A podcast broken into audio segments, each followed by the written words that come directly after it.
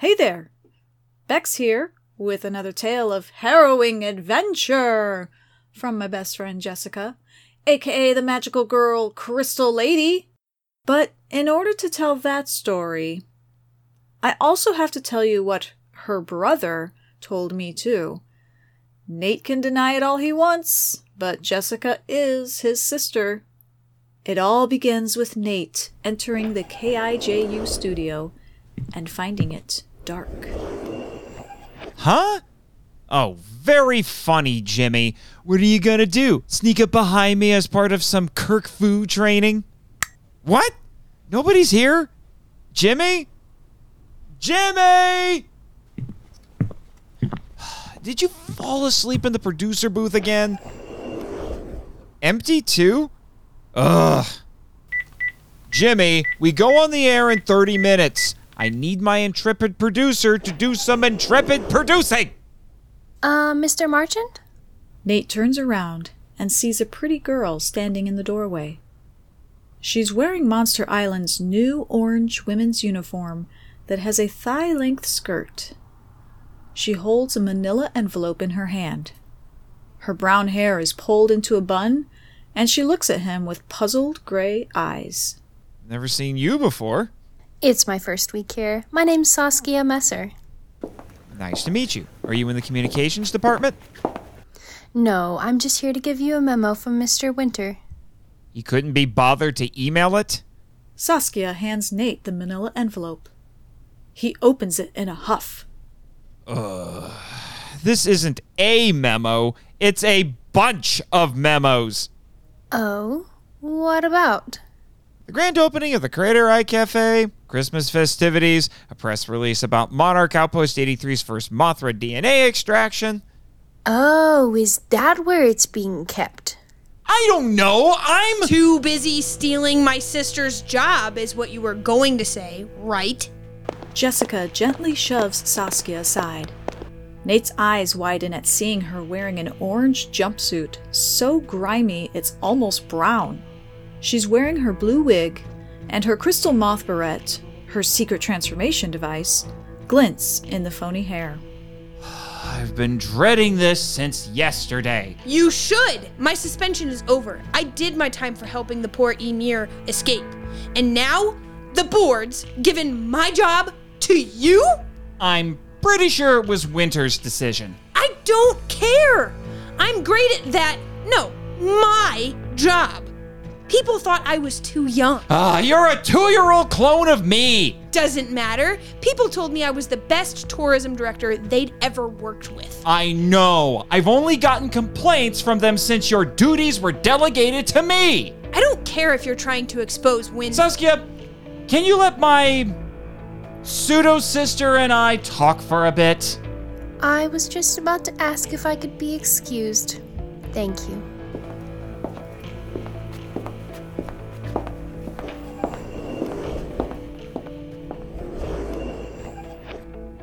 You nearly blew my cover! Don't make this about your lofty mission. You did this for yourself. Oh, yeah, I totally wanted a job with twice the workload. Ever think Winter and the board figured everything out and are just toying with you? The thoughts crossed my mind. And you're still doing it? What's more important to you? Your sister? Pseudo sister. Oh, my well being or your hero complex? Hero complex? You heard me. I lost my job and got transferred to Kaiju Waste Management. Waste Management! That explains the smell. How am I supposed to impress the cute boys if I smell like a kaiju barn? You mean Gary? Specific? The year 2022. Senpai won't notice a stinky, demoted peasant girl like me. I was a princess once. One of the first things she said when she was born was that she was a princess. But even I don't know if that's true. Do I have to pull a big pseudo brother and. There you go again with the hero complex. Huh? W- What? Winter's a jerk, but he hasn't been nearly as bad as the board. You don't need to solve everyone's problems, it just makes new ones. Yeah, well, maybe I like moving up in the company. Maybe I deserve it after everything I've been through. Jess glances at one of the memos dangling out of the folder in Nate's hand. Is that what Jimmy thinks? I don't know, he isn't here yet. Jess grabs the loose paper and shoves it in Nate's face. Here's why. You ratted him out, and now he's in jail. What the henshin? Nate takes the paper and reads it. It's a press release saying Jimmy was arrested for harboring a known war criminal. A Xilien woman he found in a wrecked flying saucer donated to the island. Winter says he was tipped off by. me. Sounds like we'll have a lot to discuss tonight after I finish my next crappy shift on my crappy new job. If I feel like talking to you at all, I. no, we're done.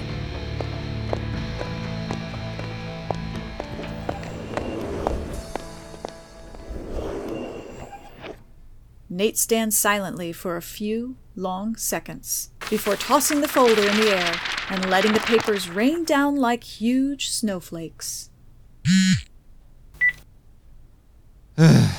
Brendan and the Metters are on their way to KIJU. okay, first things first. I'll text Jet Jaguar and ask him to fill in for Jimmy. Jimmy. He and that Xilien woman are being held at the island's detention center. Hopefully, Captain Gordon will let me visit this afternoon. He spends a few minutes gathering all the memos he tossed, but he notices one is missing. Where's the Mothra DNA press release? I was gonna read it on the air. Little did he know that someone had taken it. But we'll get to that next time, kaiju lovers.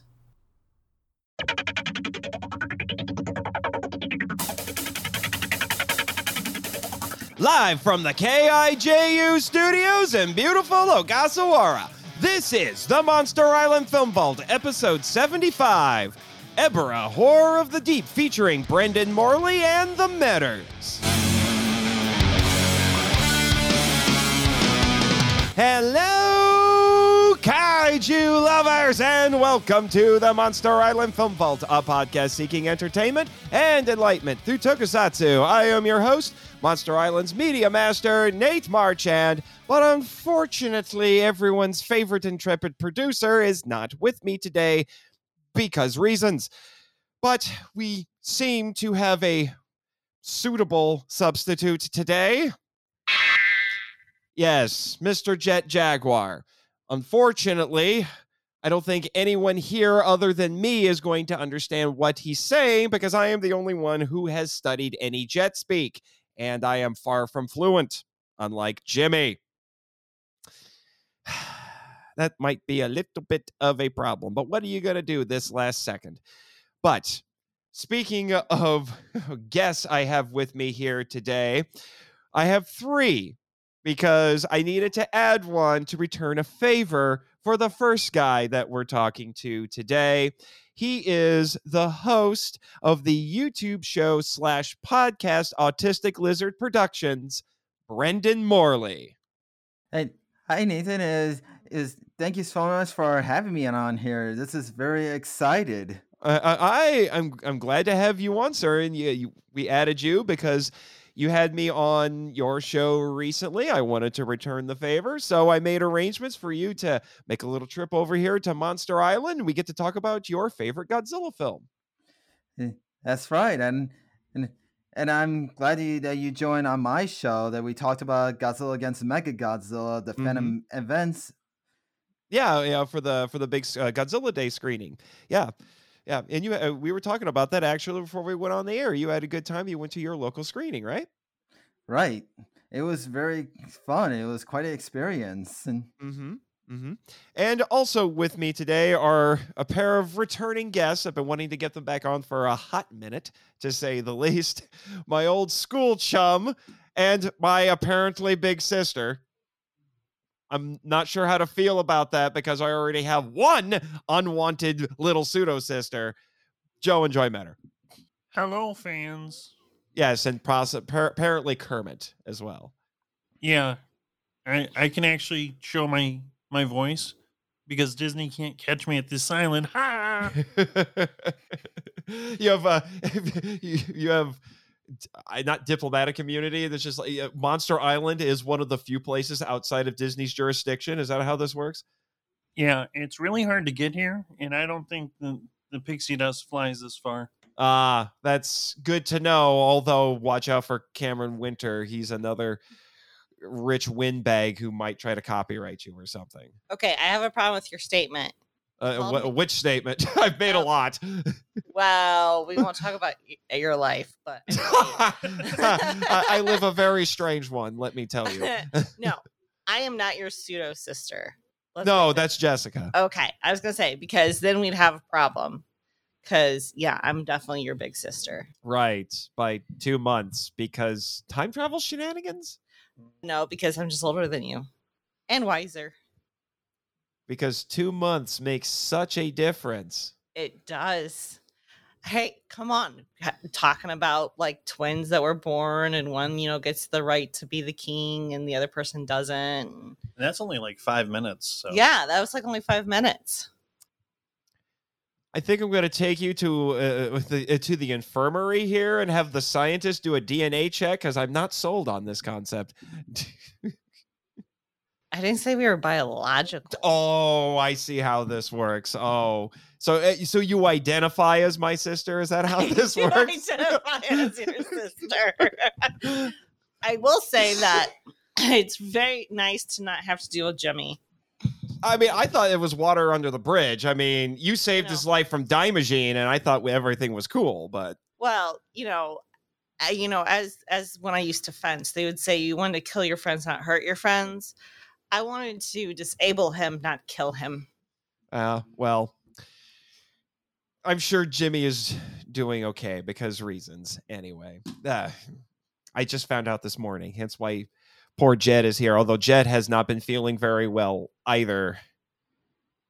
Yeah, he might be a little broken. I I can't necessarily account for everything he says. Just so you know. Jet, that was I I believe that was some form of profanity, but I don't. def- Jet, calm the frick down, okay? Stop it! Stop it! Gosh, at least he's not randomly blurting pop culture references. That was a problem he was having because reasons. Anyway, so we've already hinted at it with Brendan over here. We are talking about his favorite Godzilla film, Ebirah Horror of the Deep, aka Godzilla versus the Sea Monster. This is one of the ones that went under multiple titles, which makes it a little bit confusing to say the least. actually, the Japanese title makes a lot more sense. Uh, Ebirah Horror of the Deep. Yeah, when I was watching it with Joy, I was like, okay, where's Godzilla? He's not really in this, is he? And then, then halfway through, you're, oh, he's been napping this entire time. yes, because even the King of the Monsters needs nap time. Yeah. apparently. But but Ebirah is the name of the shrimp, the lobster, the crab, whatever he is. No one can agree. I think he's supposed to be a lobster, a, a shrimp, not a lobster. I want to say he's a lobster. He's a red lobster apparently, but it's, already starting. It's how the Red Lobster gets the never ending. A a never-ending shrimp bowl. Yeah. They they, they just harvested off of Ebirah. Yeah. Fun fact: Ebirah comes back in Godzilla Final Wars and gets killed by superpowered humans. I thought Godzilla like disarmed him as in like ripped off his claws. No, they made another movie. They brought him back, and then superpowered humans killed him. That's what they want you to think. I'm friends with one of the guys who did it. Oh, okay. Well, Wait, one of the guys who actually tore off one of the limbs? no, he they shot him a lot. Hmm. It's in a different movie. Wait, they shot your friend a lot? no, they shot the lobster a lot. It's in a different movie. Anyway, Brendan knows what I'm talking about. Brendan, I'm gonna need you. I'm gonna need you for man because you and I are the are the actual fans, and these are just the noobs that I'm just trying to introduce this stuff okay, to. we're not noobs. We just care. Don't worry, I had your back. He's uh, see, Brendan's my wingman for this episode. okay. Okay, well then, you know, we can just go home. No, We can you take can't. choice and go home. No, you're not allowed. Jet might be broken, but he's going to bar that door. See? I think he said yes. with what's left of his body. No, no, no, no, no, no, no. His body's fine. It's mm, it's the brain, Oh, okay. the computer brain that's not had the best of days. Brains. I don't think there's robotic zombies, honey. But speaking of robots, this is actually going to be very interesting because we all saw a slightly different version of the film today. We are covering the whole gamut. How do you go from robots to Because you watched MST3K, there are robots in that. Okay. Yeah. I was Oh, getting connected there. Okay. I was getting there, was but being really- the obnoxious older sister you apparently are. No, I was actually really confused. I was like, what? Anyway, you watched the MST3K version, which actually featured the AIP dub and a slight edit of the film. It's a it's actually they re-edited the thing a little bit, which we'll talk about. Okay. I watched it subtitled, and Brendan over here watched the international dub made in Hong Kong on the cheap. Oh, well, that must have been really, really awesome. Yeah. Yep. And then and it's one of my favorite English dubs growing up watching since I was a kid. Oh, you grew up on that dub. Okay, so I grew up on the AIP dub that you guys watched on MST3K. I grew up on Star Wars.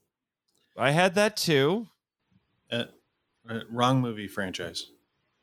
I know. My point is, I didn't grow up on this stuff. I understand. And unfortunately, Jimmy is not here to appreciate your Star Wars references See, he was good for something, despite what you thought. and his abject hatred of the prequels. Anyway, so we're here. So I think before we dive into this, since we all saw a different version, and I wanted, I have to entice you guys with MST3K anymore these days.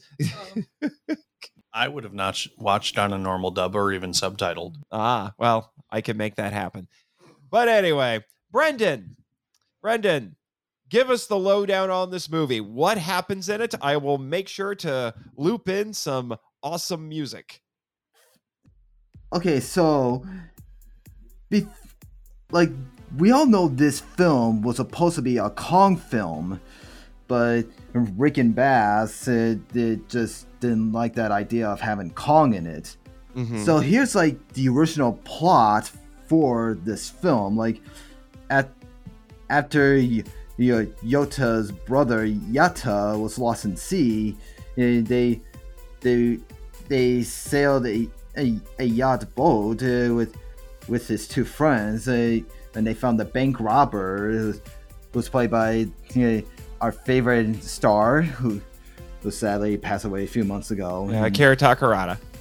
yeah, I like that guy. He is so awesome. And and then they and then when they stuck on a tropical storm and they found Ebirah's claw, they and they yes, and they they're s- landed on a tropical island, and then and they found the the red bamboo's uh, s- uh, station, and they kidnapped some of the natives from Infant Island. And then later, one of the natives escaped, and then they meet up with the we meet up with the good guys, and they and they actually found King Kong sleeping in a cave, like You mean Godzilla? they- yep, yes, yep, and they and they trying to wake King Kong up by some uh, lightning, the same way they in King Kong versus Godzilla, and because uh, I don't know if this is like the same King Kong from uh, versus Godzilla, but uh, but it is the same one. I mean, and then he wakes up and he fights Ebirah, and and then and then later, and then they, the one of the the native islander was ran into Kong on a on a hilltop, and then he, suddenly Kong just you know stares or picked up the native natives, just like in the original film King Kong. Then later they, you know, Kong fights a giant condor mutated bird, and he fights it, and then he this and Kong uh, destroys the Red Bamboo's base, uh, and then and they put like like the Ren Babu just set for like a uh, ev- evacuation to to set a nuclear bomb to destroy the island, like to evacuate, like the time bomb, and and then you know later Kong fights Ebirah again, and Kong finally ripped out his Ebirah's claws, and suddenly the back on Infant Island when the natives are trying to wake Mothra up by singing, and mm-hmm. and they and Mothra did, and and so then Mothra flies over Kong, and and Kong's Kong doesn't even know who Mothra is, and Kong decides to fight her, and but Mothra doesn't have time, so the Mothra just rescue the the, the, the native islanders and from the island exploding but king kong finally escapes and and then swims ashore to infant island uh, for his new home yeah, right after the island finally exploded and disappeared Mm. Mhm. and that's how the story was supposed to be originally goes Mm-hmm. And then if they did what, well, if this was written now, what you do is you would go find, replace, and just change King Kong to Godzilla, and it was the exact same story. Wow. It was uh, it was kind of wacky. There's a little bit of disagreement. Thank you very much for re- uh, for sharing that with us, Brendan. But uh, there's a little bit of disagreement over what was going on. Basically, Toho at this point had the rights to make King Kong films from Rankin Bass, which is when they they got those in 1962. They made King Kong versus Godzilla, which just made them bucket loads of money. It's the highest grossing Godzilla film of all time and one of the highest grossing Japanese films ever at this point. It's in the top 100 at the very least.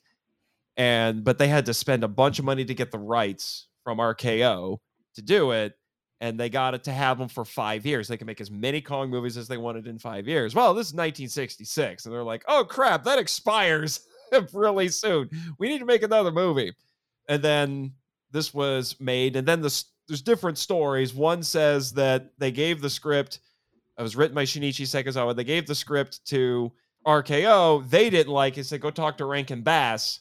Yes, Rankin Bass, Rudolph the Red-Nosed Reindeer. Those guys. And they said, "Hey, we're making a we're having Toei make a King Kong anime called The Kong Show, The King Kong Show." But this isn't like the show all that much. So why don't you make a? Uh, so uh, we don't like that script. Make another one. Some say that they took it to Rankin Bass first, and they didn't like it for the same reason. So th- there's a little bit of confusion over the details. But what they all agree on is that the script was rejected, but they'd already made the suit for the shrimp, crab, lobster, whatever he is. They'd already made the suit. They're like, well, we got to do something. Just put Godzilla in it. We need a new Godzilla movie. so there you go. and they did make a Kong movie the next year that had a a mad scientist and a giant robot gorilla because that's what you do. For the love of science. Of course. And now Jimmy has a newfangled version of that robot gorilla in his garage. Because again, that's what you do. Anyway, so that's all the background, which is why Godzilla's a little weird in this, right, Brendan? right Yeah. That's why that you you mentioned the lightning because King Kong got revived by lightning in King Kong versus Godzilla when Godzilla has been shown to not really appreciate lightning before this. I mean, uh, electricity before this. Yeah, I th- I thought they were really going for the the Back to the Future vibe. Back to the Future. How so? Well, the Oh, the lightning bolt. we need the lightning bolt for the to get the gigawatts.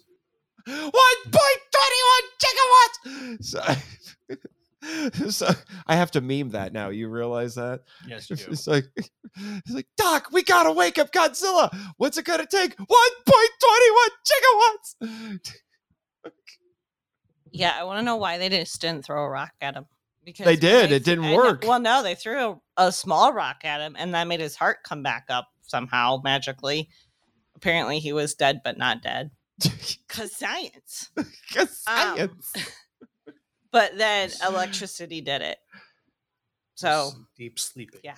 Deep sleep. Yeah, that's some very deep sleep there. He was he was uh, Godzilla was so cranky he he beat up a giant shrimp. I mean, I'm sure all of us have had mornings like that, right, Brendan? Well, we wake up, we're so cranky, we just beat up a giant shrimp. You know, we just walk over to the kitchen, open the refrigerator, we just punch the shrimp that's sitting in the fridge. Yeah, I always like to keep a, a, a some live shrimps around just to beat up. With. uh, just hope that they're not. I can't remember what it's called. I hopefully they're not in that crab and lobster fighting game that exists on Steam. okay. It, I'm not kidding. It is real, and e- one of the most of the stages are like kit are like kitchens or dining room tables. There is one that is that looks like a city, so they're supposed to be kaiju, and they can pick up things like like guns and knives to fight each other. I'm- Alrighty now then. Uh, I- y- listeners, you you should see the look on Joe's face. He doesn't know what to do with himself. Either that, or he's going to go check Steam as soon as he gets back to the states. I yeah, I don't think we can get Steam out here, but it it's worth a check out just for the interesting like what the heck. Yeah, just like look up Goat Simulator and get ready to waste like 24 hours. I'm just warning you. Oh. Totally random. I know nothing to do with our actual podcast. no, I don't know. There's probably a goat kaiju out there somewhere. somewhere. Anyway. Uh, and then that's also why Godzilla is uh, acts a little bit weird later, where he seems kind of interested in Dio, because he's supposed to be King Kong, and if that was King Kong, you probably would have picked her up, right, Brendan? Right. Yeah. And and Dio is Godzilla's first love interest. If you can call her that. Maybe it's weird. It's really weird. Although that that Dio is played by Kumi Mizuno, who's a was a very popular actress at the time, especially with Toho. She was in a lot of Toho films Mm. at the time. She's still around. Lovely woman. Yeah. She was very pretty. Yeah, she was, oh, she was definitely some eye candy there. But uh, she was not the first choice, though. Weirdly enough, as popular as she was, she was not their first choice. Nope, to, she wasn't. Yeah, I'm trying to find the original actress's name here really quick. It was Noriko was her first name. She was only 19. She played a native girl in a TV show called Ultra Q. Which is why they wanted her in the movie, but then she got appendicitis and couldn't finish, so they had to use Kumi Mizuno at the last minute. Takahashi, Noriko Takahashi. So some fun facts for you there. Yeah, and I can say that the Kumi Mizuno did an amazing job playing the beautiful island native girl. hmm Yeah, that was a little popular at the time. This was the they they done islands with natives before with Mothra and stuff like that. They were switching over to doing island settings like this. There's going to be a lot of Toho movies and a couple more Godzilla movies that did island settings because they could save money. Yeah. Yeah. The they these movies were not pulling in the box office that they used to at this point.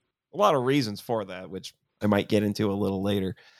But that's why they're doing it because island sets are cheaper than cityscapes. Well, and I feel like it also gives it a different vibe when you are f- going from a city to a smaller island. So that part I did find like that it kind of it gave it a different vibe. Right. Which because if you're doing islands, you can have a different vibe with each one easier than you can do in a big cityscape anyway. I can see that. But yeah, this is kind of considered the the start of the Island series of Godzilla films that went all the way through the rest of the 60s, included the infamous Godzilla's Revenge, which is not as bad, nearly as bad as people want to say it is. Right, Brendan? Well, I don't know how you feel about it. Well, yeah. Well, this is my first film. This is my first Godzilla film watching Godzilla fight Ebirah before I discover Ebirah Horror of the Deep. Oh, really? Yep, it's true. Mm. Yeah, but and yeah, they never name the what the version you guys watched. They never gave the shrimp a name. Oh, okay. They never gave that's but it, that's the thing's name is Ebirah, and uh, it's derived from the Japanese word for shrimp, ebi. Yeah. I still say it's a lobster. It had clickety clackety claws. Asymmetrical design too. One was a big club, and one was just the the pokey, the pokey claw, that that he would use to spear tiny humans and eat them. Yeah, that, he had some skill to get those skewers on. Yeah, he did, and Literally shish kebabbing. yeah, he's like, "Oh, let's see how you like the shish kebabbing, hmm? humans." But, but which is interesting because that was the first time that we uh, that Toho ever had a kaiju that actually ate people on screen. Okay, so here's my question because obviously we watched a different version. Like, okay, so when I was first watching it, it, was, it felt more like uh, pre-electric when the mom is asking the wise woman or whatever she is if her son's still alive. And then it goes from that to uh More dance mod- scene A more modern setting. like a way more modern setting and i'm like wait a minute like i didn't understand that that was the brother until they were on the boat and he says i have to go find my brother so like it- i think what 15 minutes 20 minutes into the movie Not even that. no okay i don't know how i'm it- horrible at judging time It was still. i like, just didn't plot, understand How is plot what together? the heck was happening I can tell you why. It's because that's where some of the cuts were made for that for that version. That because this was it. this wasn't released theatrically in the states although one of my sources claimed it was eh, it was shown in a couple of theaters by continental pictures it went straight to tv Oh, okay. in the united Hmm. states it was shown theatrically in japan but uh, and i actually got to see it were you there brendan did you did you get to see it at g-fest they showed it at g-fest this year Actually, I didn't. Oh, you should have went. It was fun, but it was went straight to TV in the United States, and they cut out a whole scene with Yata trying to go to a newspaper to see if they could help him with like missing persons or something like that. And they're like, "This kid's looking for his brother. We don't know what's going on, but he won't go away." And then he sees a poster about a dance contest where the prize was a boat because his brother was lost at sea and he needed to get a boat to go look for his brother. So there was a poster in the background with like the boat thing, but they never translated it. So we're just like, what's going on? Yeah, that's one of the things that got lost. Also, in the version you guys saw, they moved a scene of Ebirah attacking a boat. That is from later in the movie, and you can tell it is because that has the same name as the boat that they find later. Eh, Hmm. But that was supposed to be his brother getting attacked at sea. right because they wanted to show that at the beginning because in the Japanese version they just play the credits and then the first scene is the mother with the quote unquote psychic who's more like a Okay. me- who's more like a medium. that sense of showing the boat being destroyed first makes more sense Yeah, I totally agreed. Really? You like the uh, you like the boat at the beginning? Yeah, well, I like both versions. Okay. that's fair Yeah. But the, but I do think cutting out the scene at the beginning and just going straight to the dance that is a li- in retrospect is a little jarring. it's a little jarring and you're like i don't even understand why are they at a dance and there's a boat and what the world is So- going on Some boat was destroyed and we're having a dance off. Let's. Okay, cool. there is a part of me that and I don't know about you, Joy, but you know, uh, getting into ballroom dance, there's a part of me that's like, I wonder if I could have won. no one does that anymore. no but I- all, all i was thinking is like what you would do is you would want to dance like really small movements to conserve Mhm. your energy Conserve energy, yeah.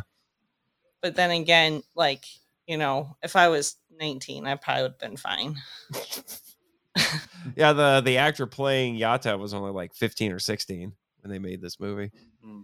Which was the other thing that's interesting about this is that this is a huge departure, not just in terms of the setting and the the budgets that they were allowed, but it's a completely different creative team. Hmm. Oh, okay. Yeah. So everyone behind the camera is almost completely new. It's a different composer, Masaru Sato. It's not Akira Ifukube. It's a new director, Jun Fukuda, who, who directed five Godzilla movies, and he hated every single one of them. but he hated, but he was very self-deprecating. He basically hated everything he made. but he was known for doing action movies and comedies. okay Like the year before this, he made a spy spoof called 100 Shot, 100 Killed, which in the United States is called Iron Finger. You can actually watch it on the Criterion channel in the United States. And it's a James Bond spoof. Eh, Nice. Yeah. And he that ma- and he, the James Bond music. Yeah, uh, from Masaru through. Sato. Yeah, his music is really different. It's much more jazzy and poppy compared to the very orchestral Akira Ifukube. Yeah, and I totally love the music for Ebirah Horror the Deep. It's like one of my favorite music soundtracks from the film. Which is why I'm upset that this best of Godzilla compilation CD I got had no music from this movie in it. Huh. And I definitely love the the, the dance contest music scene of the film. I mean, it's it kind of reminds me a little bit of a Batman theme and Uh, Like, yeah, there was. what there I'm were some saying is like yeah, what what I'm saying is this the music is like between the Batman theme and the Beach Boys and Beach Ki- yeah, kind of like mixed between. I yeah, there was definitely a few jokes from the the bots and the Mystery Science Theater version, like as they were going like Batman, Batman. it was like the Batman theme at that point. I have to uh. meme that now. Batman. And I do want to talk about the dance contest part. I oh, mean, oh really? They, they like like in the film they said this the dance contest that you had to win a a yacht boat to uh, to earn it. Yet if you dance for like three days, something. If It was you, just it was, it was the last one standing. It was the last one standing. But I I think they said they've been going for three days, which makes no freaking sense. But I yeah, gonna I mean, no that's way. what I was saying. I mean, like, like, like if you keep keep on dancing without being exhausted or that you if you would get exhausted, you'll lose, and if you just keep going on and on, you'll win. I mean, and they said it's been three days as they doing. I mean, that's impossible. I mean, how would they keep up after three days? I mean, It's not possible. It's yeah. There's there's two like ballroom dancers, and then me that's like half of one. And, as in, I know what to do, but I don't go often. There's no way to to do even hours of stamina. Like I, I would say maybe six hours, eight hours at the most that you can do is stamina, and that's if you're like doing this a lot. maybe Well, they got that's breaks. If you're like going as hard as they were going. I mean, if you were only doing small movements, I could see, but them being that energetic after three days, No yeah, no way. way. Yeah. So, like I said, we and the special effects, Eiji Tsuburaya was credited, but it was just an honorary thing. He was working on TV at this point, Mm. And it was uh, Teruyoshi Nakano and uh, Sadamasa. I can't remember Arikawa Sadamasa. I think it was was his name. Jimmy, if he gets a chance to write his blog, will probably correct me. The, they were the ones working on the effects this time. However, you guys did see because you were here for the original Godzilla. There's a couple of familiar faces in this movie for you. Yeah, that yeah, I The thief and the com- Oh. and the uh the commander. Oh yeah. Yeah. yeah. Okay, now that you say it, I'm like, okay, yeah, now I remember. Yeah, because the thief is Akira Takarada, who was in the original Godzilla film. He was the sailor who was in love with the girl that the scientist wanted, and it was Yeah, engaged to the scientist with the eye yeah. patch. And Hirata, who played the scientist with the eye patch, is the other guy with an eye mm-hmm. patch in this movie. Well, what's hilarious is he switched eyes. That is funny. but he's like the Dragon Squad commander or something like that in this one. yeah, I, I just noticed it. but yeah, yeah, it's a it's a different eye. It cracks me up knowing that. I think uh, the video that you were mentioning, I watched a bit of it, and he said that I like to think in I, I like to think in my fan fiction that this is Serizawa getting revenge on Ogata for stealing his girl I love that. because. Am I the only one who got GI Joe vibes watching Red Bamboo in this? It they did have a very Cobra feel to them. a very Cobra feel and the our, we got our Scooby gang running around, always being able to get away no matter what. My gosh, come on! They they let the thief actually turn around and talk to the uh, to the other characters and he still very conspicuously pulls a smoke bomb out of his coat and throws it at them.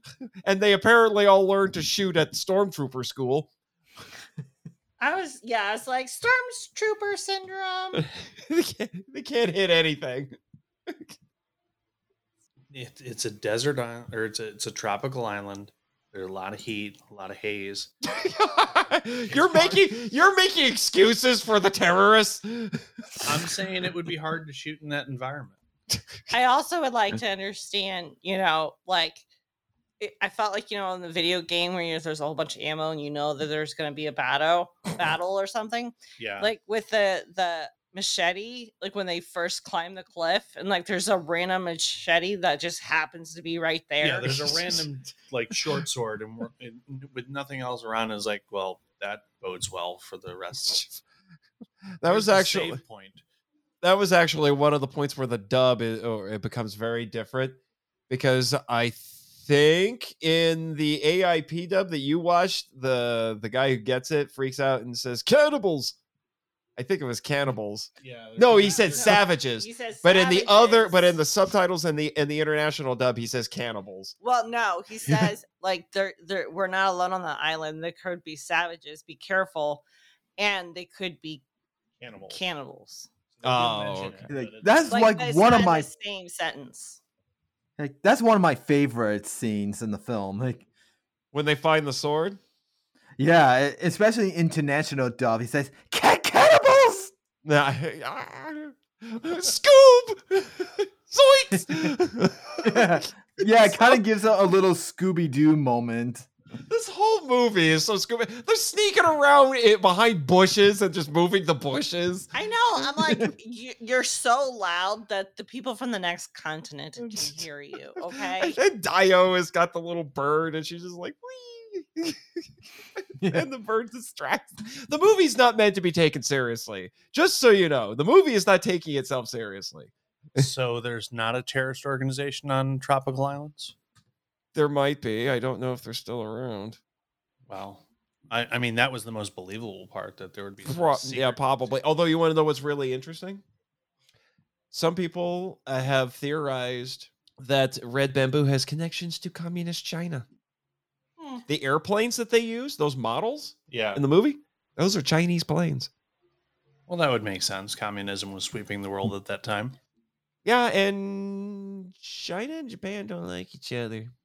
No, no, there's definitely some bad blood for the last hundred years at least. Yeah, yeah. And interestingly, I, I, I actually interviewed the creator of this fan comic. He's working on the final issue. I hope it gets made. But yes, this almost happened. FYI, this almost happened.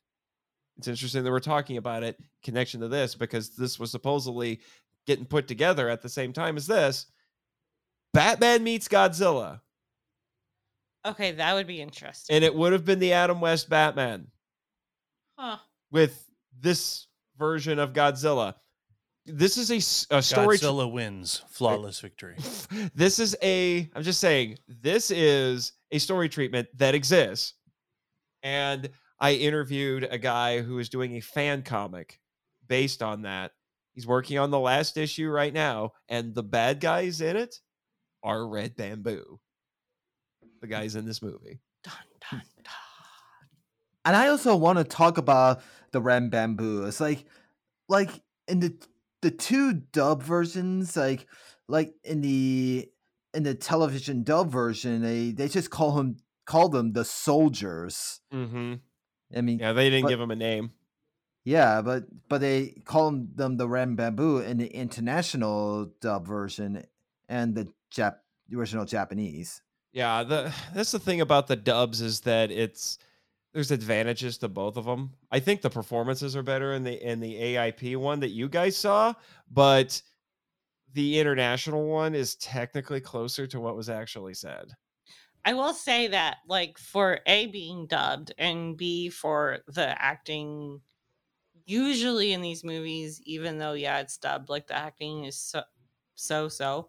I actually was really impressed with the acting of the actors and Mhm. actresses as well as the voice dubbing. like it didn't feel like oh no, there's a monster.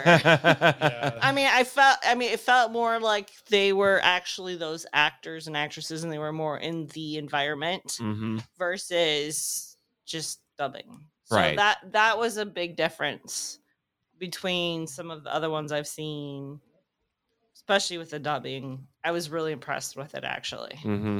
Mm-hmm. Yeah, and especially like the Ebirah, like in the in the d- in the television dub, they, they don't give Ebirah a name. They just call them him the monster. Right. Right. So I'm guessing since you guys are not as familiar because you you've seen the original Godzilla film, Yeah. but you, this is the next one that you've seen in this particular series. This is actually like movie seven, wow. I think.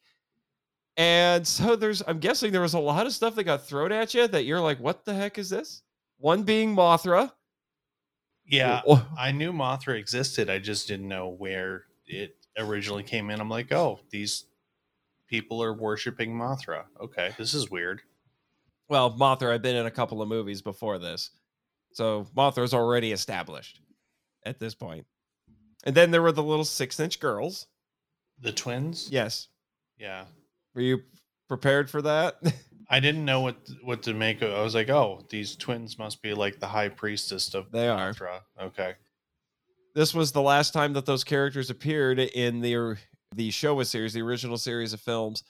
Uh, But they were played by different actresses this time. The other times they were uh, they appeared, they were played by I thought I think better actresses. At least for me personally, I prefer the the Peanuts. They were an actual twin sister singing duo. Hmm. They were extremely popular in Japan, and they actually sang the music that they did for Mo- for Mothra in several movies. They weren't. I don't know why. I'm not entirely sure why they weren't in this one, but they got replaced by Pair Bambi. That was their name. Yep, They- and and they they sing a, a different song Yeah, Mothra in they this one. Yeah, it's a different song. the The thing though is, I mean, I don't know a whole lot about Pair Bambi other than that they were in this movie. But for what I understand, twins are a big deal, especially identical twins are a big deal in Japan because they don't they're rare. Hmm. Yeah. which is why the Peanuts, that was their name, that's why they were able to get really popular because they were identical twins and they were pretty and they could both sing and it was a good gimmick for them. Yeah. I mean, they even got a little bit popular in the United States for a while. They went on TV and everything. Huh. You can even go on YouTube and find them singing Jingle Bells. Huh. So if you need something with Christmas coming up, there you go. The Peanuts Okay. singing Jingle Bells. I think it was even in English. I will say that if they were really dancing the whole entire time, We're going back to that. okay, because I'm like, holy crap, they would have had to take turns because that is like some very physical dancing on the island. Oh, on the island. I was like, are we going back to the yacht thing? No, on the island. those were actual, by the way, those were actual real dancers. Oh, I could tell they were real dancers. Yeah, they know what I they're meant- doing. No, To- I meant the character. Right, right, right. Yeah, Ka- Toho knew a troupe of dancers that they would commission to come in and work on movies. They knew what they were doing. I meant in the mood, like in the uh, plot. Right. Yeah. I actually I didn't I didn't know you were going back to that. Like I really thought you were going back to the dance off when you said that. Yeah. Yeah. The there's a lot of sleeping monsters in this movie. Mothra Yeah, is and I- sleeping. Godzilla is sleeping. Although I have to say, the moment where Mothra wakes up was handled very well. I thought. Although I don't know, I haven't seen the MST3K episode in a long time, so I don't know if they just ruined the the long pause, the long dramatic pause for you or not. I don't think they did. It didn't. Yeah, but I really liked they they stop and then it's just Yeah. nothing but silence and then you see the eyes light up a little Yeah, bit. that uh, that was cool. I really liked that. And Like, then the head just bobs a little bit and then chirps. It's almost as if Mothra is saying, "I heard you." yeah, The Um, uh, the faith of the islanders is rewarded once again. I, and I will say this: I almost didn't catch it. The moment Godzilla wakes up, if you look at the clouds, Godzilla's in the clouds. Really? Yes. Oh my gosh, Brendan! Well, She saw something we've never seen before. I what the heck? I Like- swear it was Godzilla. that's impossible. Like Godzilla in the clouds. Like the cl- it was a cloud formation. It looked like, oh man, I'm gonna have to go back I and mean, it watch wasn't again. that specific Godzilla. And that's that's impossible. To me, it looked like Godzilla. I'm gonna have to check that again. I didn't see it, but, but you had your eyes closed. Even Joel and the bots couldn't keep him awake. uh, You know- it's been a long week. And then, yes, the incomprehensible jarring of the first part of the plot. I'm like, I, I need to rest my eyes for a little bit. I can understand that. Now, Like- what? like like I just watched the film uh, last night, and I since you told me that that Godzilla's in the cloud, that's impossible. Like I had to look back to that film and watch it again. Yeah, we're gonna have to check. We're we're gonna have to check. This this might be something for Jimmy's notes right here. Yeah, we're gonna have to screenshot this and study it extensively and everything. I mean, it could have just been me because Yeah. you know I was one of those kids that always looked at clouds for shapes. Well, Okay, yeah. okay. I mean, you are crazy. I didn't say that. When we do the editing for this episode, we're gonna have the X Files music. When she talks about I will totally Godzilla loop that in. If, if I had known she was, if I had known she was going to bring that up, I would have put it in to play it live. uh, one of the slight improvements made to the podcast version. Like all I know is like at the end of the film, like uh, we all see Godzilla swimming in the ocean after he escaped from the island, but is he is so far, far away a distance, like you, like you couldn't tell if that's him swimming, but it is him. I mean, you just couldn't see the head, but all I if when I look at it carefully, I can see his fins, just his back fins, like. hmm hmm Yeah. I, which funny thing? Speaking of that scene, if you look really carefully, you wouldn't you wouldn't be able to see it in yours because you saw it pan and scanned. But if you watch it letterbox when the island blows up at the end, you could see some studio lights at the top of the frame. Whoops. I will say that their explosions were pretty realistic. oh yeah, yeah. They they worked hard on blowing things up there. But Oh, I yeah. wanna I wanna Even talk got live nukes. The hard water. got a little bit of ant, uh, got a little bit of that very Japanese anti-nuclear sentiment there. Which I I have an entire book that's dedicated to looking at American and Japanese films from the 50s and 60s and their attitude toward that. And I try to p- go to that part of my notes here. Yeah, right here. Yeah. Uh, there, there wasn't a whole lot to say other than they're you know the bad guys are the ones using the nukes, but some people, like my friend John LeMay, theorized that that's where Ebirah came from. They were feeding the thing radiation, so because they wanted a giant watchdog. Yep, and they and they spread some yellow liquid to protect themselves from Which Ebirah. what you what did you guys think of that? The stuff with the with the yellow with the yellow liquid that they used to keep the shrimp away. I actually thought that was really, really interesting because, like, you kind of see them spraying something from the boat, like in the very first time you see it, and you're like, "What the world is going on?" Okay, whatever. And then you're like, "Oh, I get it now." Uh, yeah, I was like, that was interesting. Yeah, one of the, the jokes is like, hey, look, there's cans of mustard gas. Let's open them. that is, that's a good one. Yeah, I have- that- yeah, yeah, that's a good one. I think the Megalon episode is better, but the but the sea monster one is still pretty fun. I don't remember as many of the jokes from there as I do the Megalon. Well, they're admittedly the jokes weren't quite as good on this one. Yeah, that no, they weren't. This one, I I remember. No, actually, I think they did the. I think they did Megalon first, and then they did this one. Yeah, Megalon was the episode before this one. Right, which is so weird because this movie was made first. Uh, it's probably just how they recorded. Megalon is more riff-tastic, I think, though. Definitely. I think that is Jet voicing his agreement, but he's a little biased. Still working on my Jet speak. I'm sorry. I totally agreed with Jet Jaguar. You understand Jet? Of course you would under. I know Jet. Oh my gosh! Of course you would uh, uh, would understand Jet. Uh huh. Yes. Oh my gosh, guys, that's enough. All right.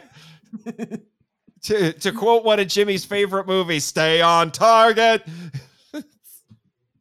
but yeah, but no, I wanted to talk a little bit about Akira Takarada in this. We have to, right, Brendan? Oh, we have oh to. yeah, definitely. He Uh, he uh, played the the the bank robber and the bank robber playing against type in this one too. He wasn't normally getting roles like this. Uh, People uh, often called him the Cary Grant of Japan. He's very Cary Grant in this one. Yeah, and I totally like his character in this film because he goes from a bank robber, like he's like a villain in the beginning, but uh, almost like between the middle and the ending of the film, he becomes a hero that he changed his ways. And I re- I'll never forget that line he said in the end in the international dub version. He said, "Well, anyway, maybe I'll go straight from now on." I did like that. yeah. Yeah, he gets a little bit of a redemption story there, but I thought it was funny. It was so funny at the beginning where he he fooled those kids into thinking that was his boat, Well, I was fooled. and he's got the rifle, and it turns out the rifle's a toy. That was like the that- best part. Yeah, that Because was, that was my back- favorite. Because that was back when you could actually make toy guns look kind of realistic, and you didn't have to put the orange tip on the end. Right. Before the parents freaked out, and urban legends got spread about kids playing with toy guns and getting shot by accident. Yeah. Well, especially when especially when the the guys are like freaked out he's, is especially like there's one guy saying like this boy from a country just came to see bows he's a maniac yeah, Yata's a bit of a country bumpkin in Yeah. yeah Very much so. course. Then his two fr- friends that he makes right then are city slickers. yeah like of course but if you're all maniacs you're still trespassing private property Hmm. Uh, private property, yeah. And then the joke's on him. He he's uh, he can't run the boat, and they figure out that it's a toy. yeah like, i love that part it's like it's like what did you do to my rifle rifle i don't know I broke it. I was playing with it. Oops, I Yeah. broke it. You can't. Wait, why? Why are we going? We're on a mission. uh, you imagine being the one of those guys? You just meet some sh- some dude, and then you get stuck with him out in the middle of the ocean. That's so weird. Uh, that's crazy, is what it is. But yeah, Takarada Takarada is great in this. This is actually one of my favorite Takarada performances. Yeah, mine too. he, he did an amazing job i- i- in this film. He, I like the part when they the guys find out that he is a robber that he that they heard on the radio, and and they're like freaked out, saying, "Hey, don't tell me that you're that thief." And then- and then he you just guys went are to- smart enough to put two and two together now. Yeah, after they heard it, they, like he just went and turned off the radio. He just don't want them to hear any more information about it. It's like, and it's like, why did you turn it off? The noise make me seasick. yeah, they they were having fun with this, and I was actually glad that you had Takarada on there as this veteran actor at this point with these young guys. Oh, uh, we uh, apparently have photographic proof of Godzilla in the clouds. Joe doesn't see it. Do you see it? I, I do not see. You're gonna have to point it out to me. Right there. That is his face? Oh wait, Right there. I see it now. told you. I see it now. Cue the X Files theme. oh, I, I see it there, now. Here, let me show Brendan. 50.4. Right here, Brendan. 04. See it? Right Got it. there? His head and his back, spines. It it's very hard to tell because It's a very small screen because it's on my phone. Yeah. Yeah. But I I I, I think I'm convinced. It's uh, it's the where the absence of the clouds is that that the body. Yeah, yeah. I th- I think I think this might be a, an exclusive. This is like a Film Fault exclusive. We found an e- we may have found an Easter egg in this movie that no one has ever seen before. Symbolism. Symbolism. Not to be confused with uh, Mufasa's appearance in The Lion King. Godzilla, remember who you are. I need that. You're gonna have to screenshot that for me so I can actually meme that. I am totally memeing that. you are the one true king of the monsters. Like one day, Minilla, all this Yeah, will be yours. Because the next movie after this is Son of Godzilla. With that stupid potato that he calls a kid. Yes, Godzilla has of Kenny Kaiju, right? no. There's enough Kennys in the world. You don't need to bring one in for him. Oh, you should hear, you should hear uh, about our resident Kenny here. He's a Kappa. He hosts his own radio show where he has people read scary stories. Anyway, photographic evidence. Is it still a conspiracy for you, Joe? You hear, heard it here fo- first, folks. Godzilla in the clouds, remembering who you are. Fight Ebirah. a a fight Ebirah. So does that mean Ebirah is Scar in this situation? I don't know because you also have that weird bird thing which we haven't gotten. to Oh, the yet. Condor, I'm Daikondoru. like, Where did the crap did the bird come from? Uh, Yeah, the that giant they, condor, people like- also think that thing might have been created by leaked radiation from the hard water reactor. I, I just thought this was like the the, Birdemic i- three. the the island of irradiated animals. uh, uh, I thought it was Birdemic three there for a I second. mean, for a second, I thought that the Chinese government might have sent it to try and kill him because they're like, send the planes. But then I was like, okay, no, because that wouldn't make sense either. yeah, well, every time I watch this, ever since I was a kid, Godzilla torches that thing. Well, I, I would always yell, KFC, KFC. And I got a few things to say about the giant condor. I mean, Oh no. Kentucky Fried Condor. Yes. even Tastes though like that- chicken. Yeah, even though that bird is way too big to eat. I- Oh, they would eat it. Mhm. Somebody would eat it. It if got you ro- know, it, got roasted, fell into the water, so it's so it's and that's seawater, so it's nice and salty. You I know, would definitely- I figured out. That's one thing I did figure out because I'm like, how? What would Godzilla eat? Like after each time he wakes up, and then I realized, well, he's waking up to fight a monster, so he would eat the monster that he killed, and then be able to go back to hibernation. so he got himself some uh, some roasted condor and some lobster. Yes. So he had surf and sky. Yeah, it's not surf and turf, but It's it's, surf- Surf and sky. Oh, okay. Took me a second. I thought that was pretty good. Fine, Jet. Thank you. I like you, Jet. me too, Jet. I Jet. know, I know. Him and that trademark thumbs up of his. Don't you have like an appointment or something with Rex Dart Eskimo Spy? Oh, uh, okay. Sorry. Sorry. Sorry. I know you guys have history. Excuse me. Jet is nice to Teddy Kong and Godzilla, so he has my approval. Well, I I just don't tell him that his last name is Jaguar. Because he's a that means he's a cat. Dogs and Ah, okay. cats, yeah, I. Uh, I failed on that one. Yes. I. I, I failed. and and then when I watched uh, Godzilla fighting with the giant condor, I mean, for the first time, I mean, Because it tried to peck his eyes out.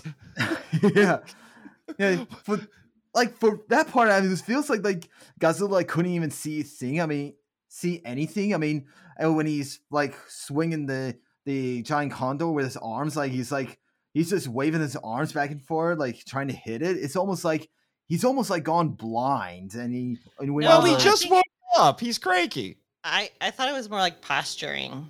A little, yeah, I would say that too. Also, can we talk about the fact that they were playing baseball? You mean volleyball? No, yeah, baseball. No, volleyball.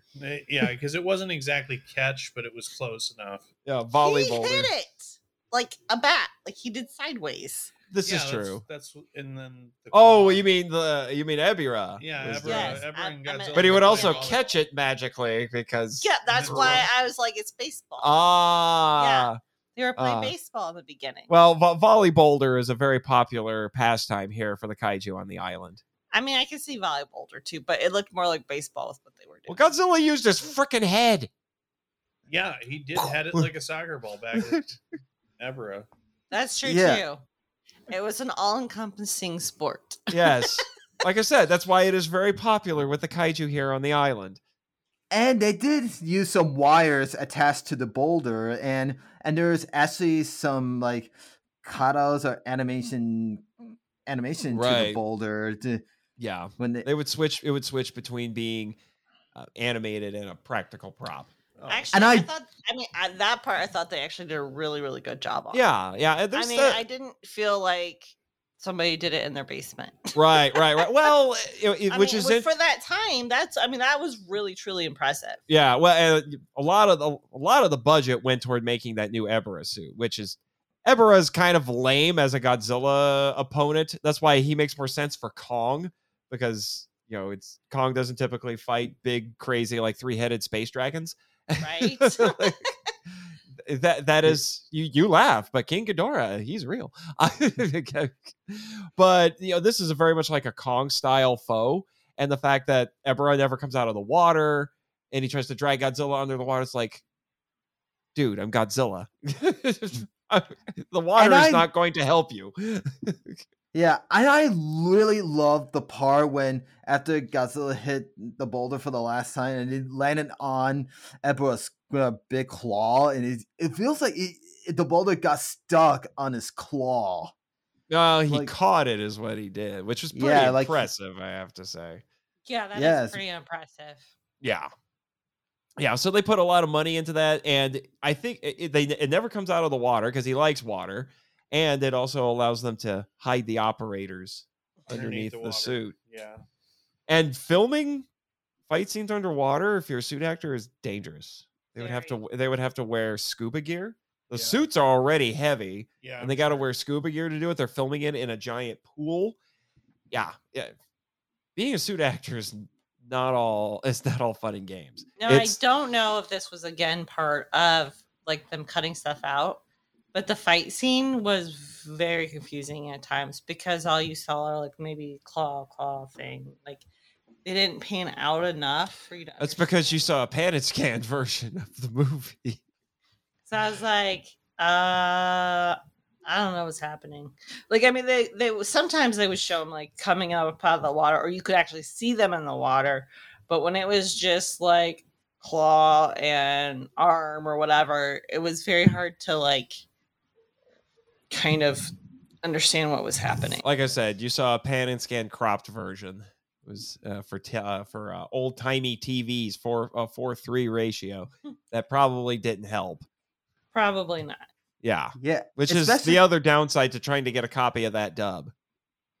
Yeah, especially when when Godzilla fights Ebirah, he did it's like he did like a judo flip on Yeah, on Ebirah, like he, but they Oh, I always did not get to see that.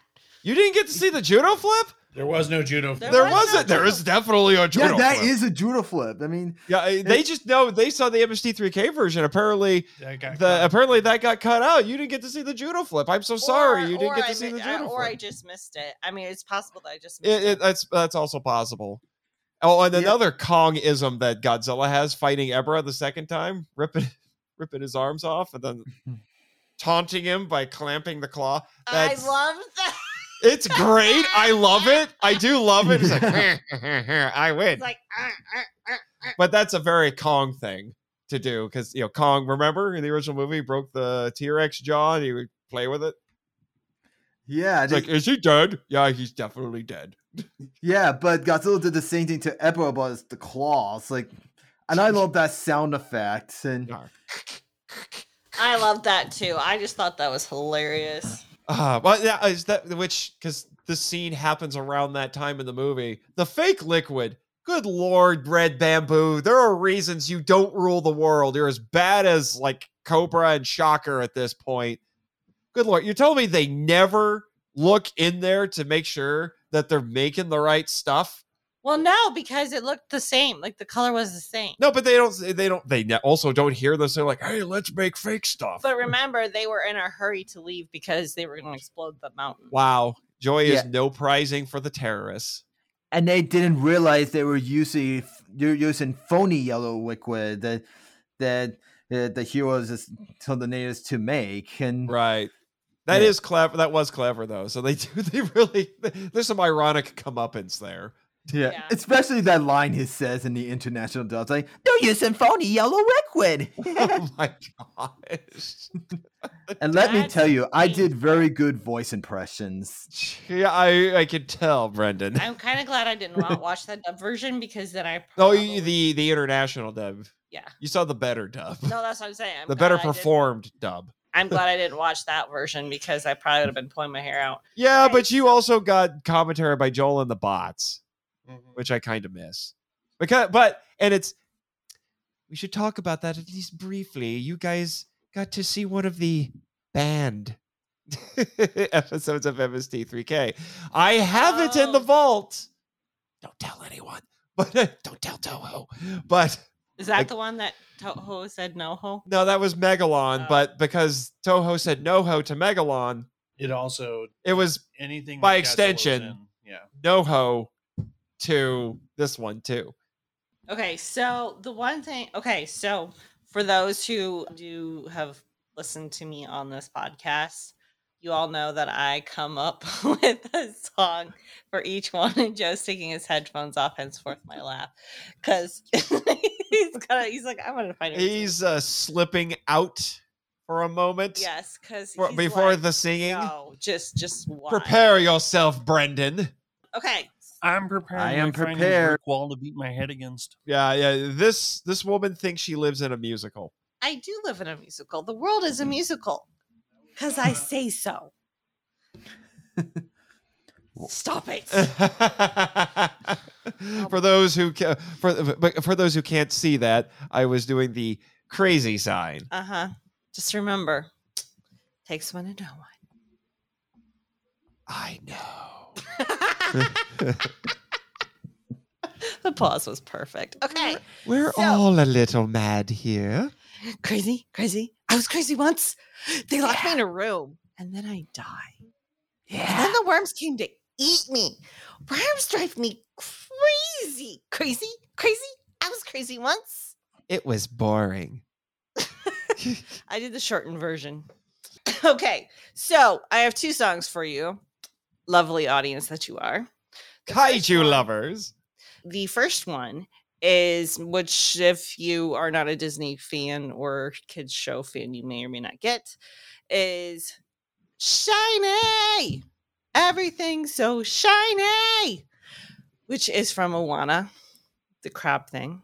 Yes. That is I'm gonna have to meme that now. That is now Ebirah's jam. I will So I will be sure to have I will be sure to tell the island uh, scientists to play that or Ebirah on the big speakers here on the island. And I gotta say that that giant crab in Moana is looks like a friendly kids version of Ebirah. exactly! Exactly! That's exactly what i was thinking. Okay so that was one of them. The other one that i also was going to do is um and and i'm going to show the fact that i listen to oldies because yeah You're old. hey just remember you're only two months ahead of me behind me words so Math. six.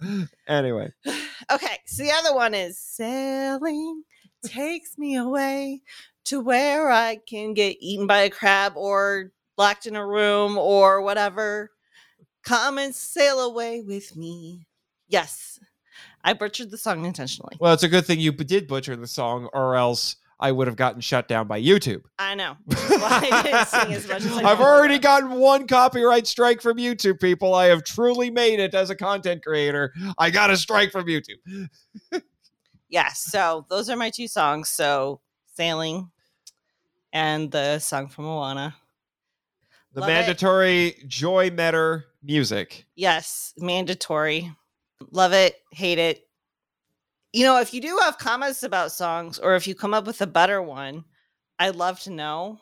Send us feedback. Send us send me feedback because the thing is this is Feedback at monster at monsterislandfilmvault.com.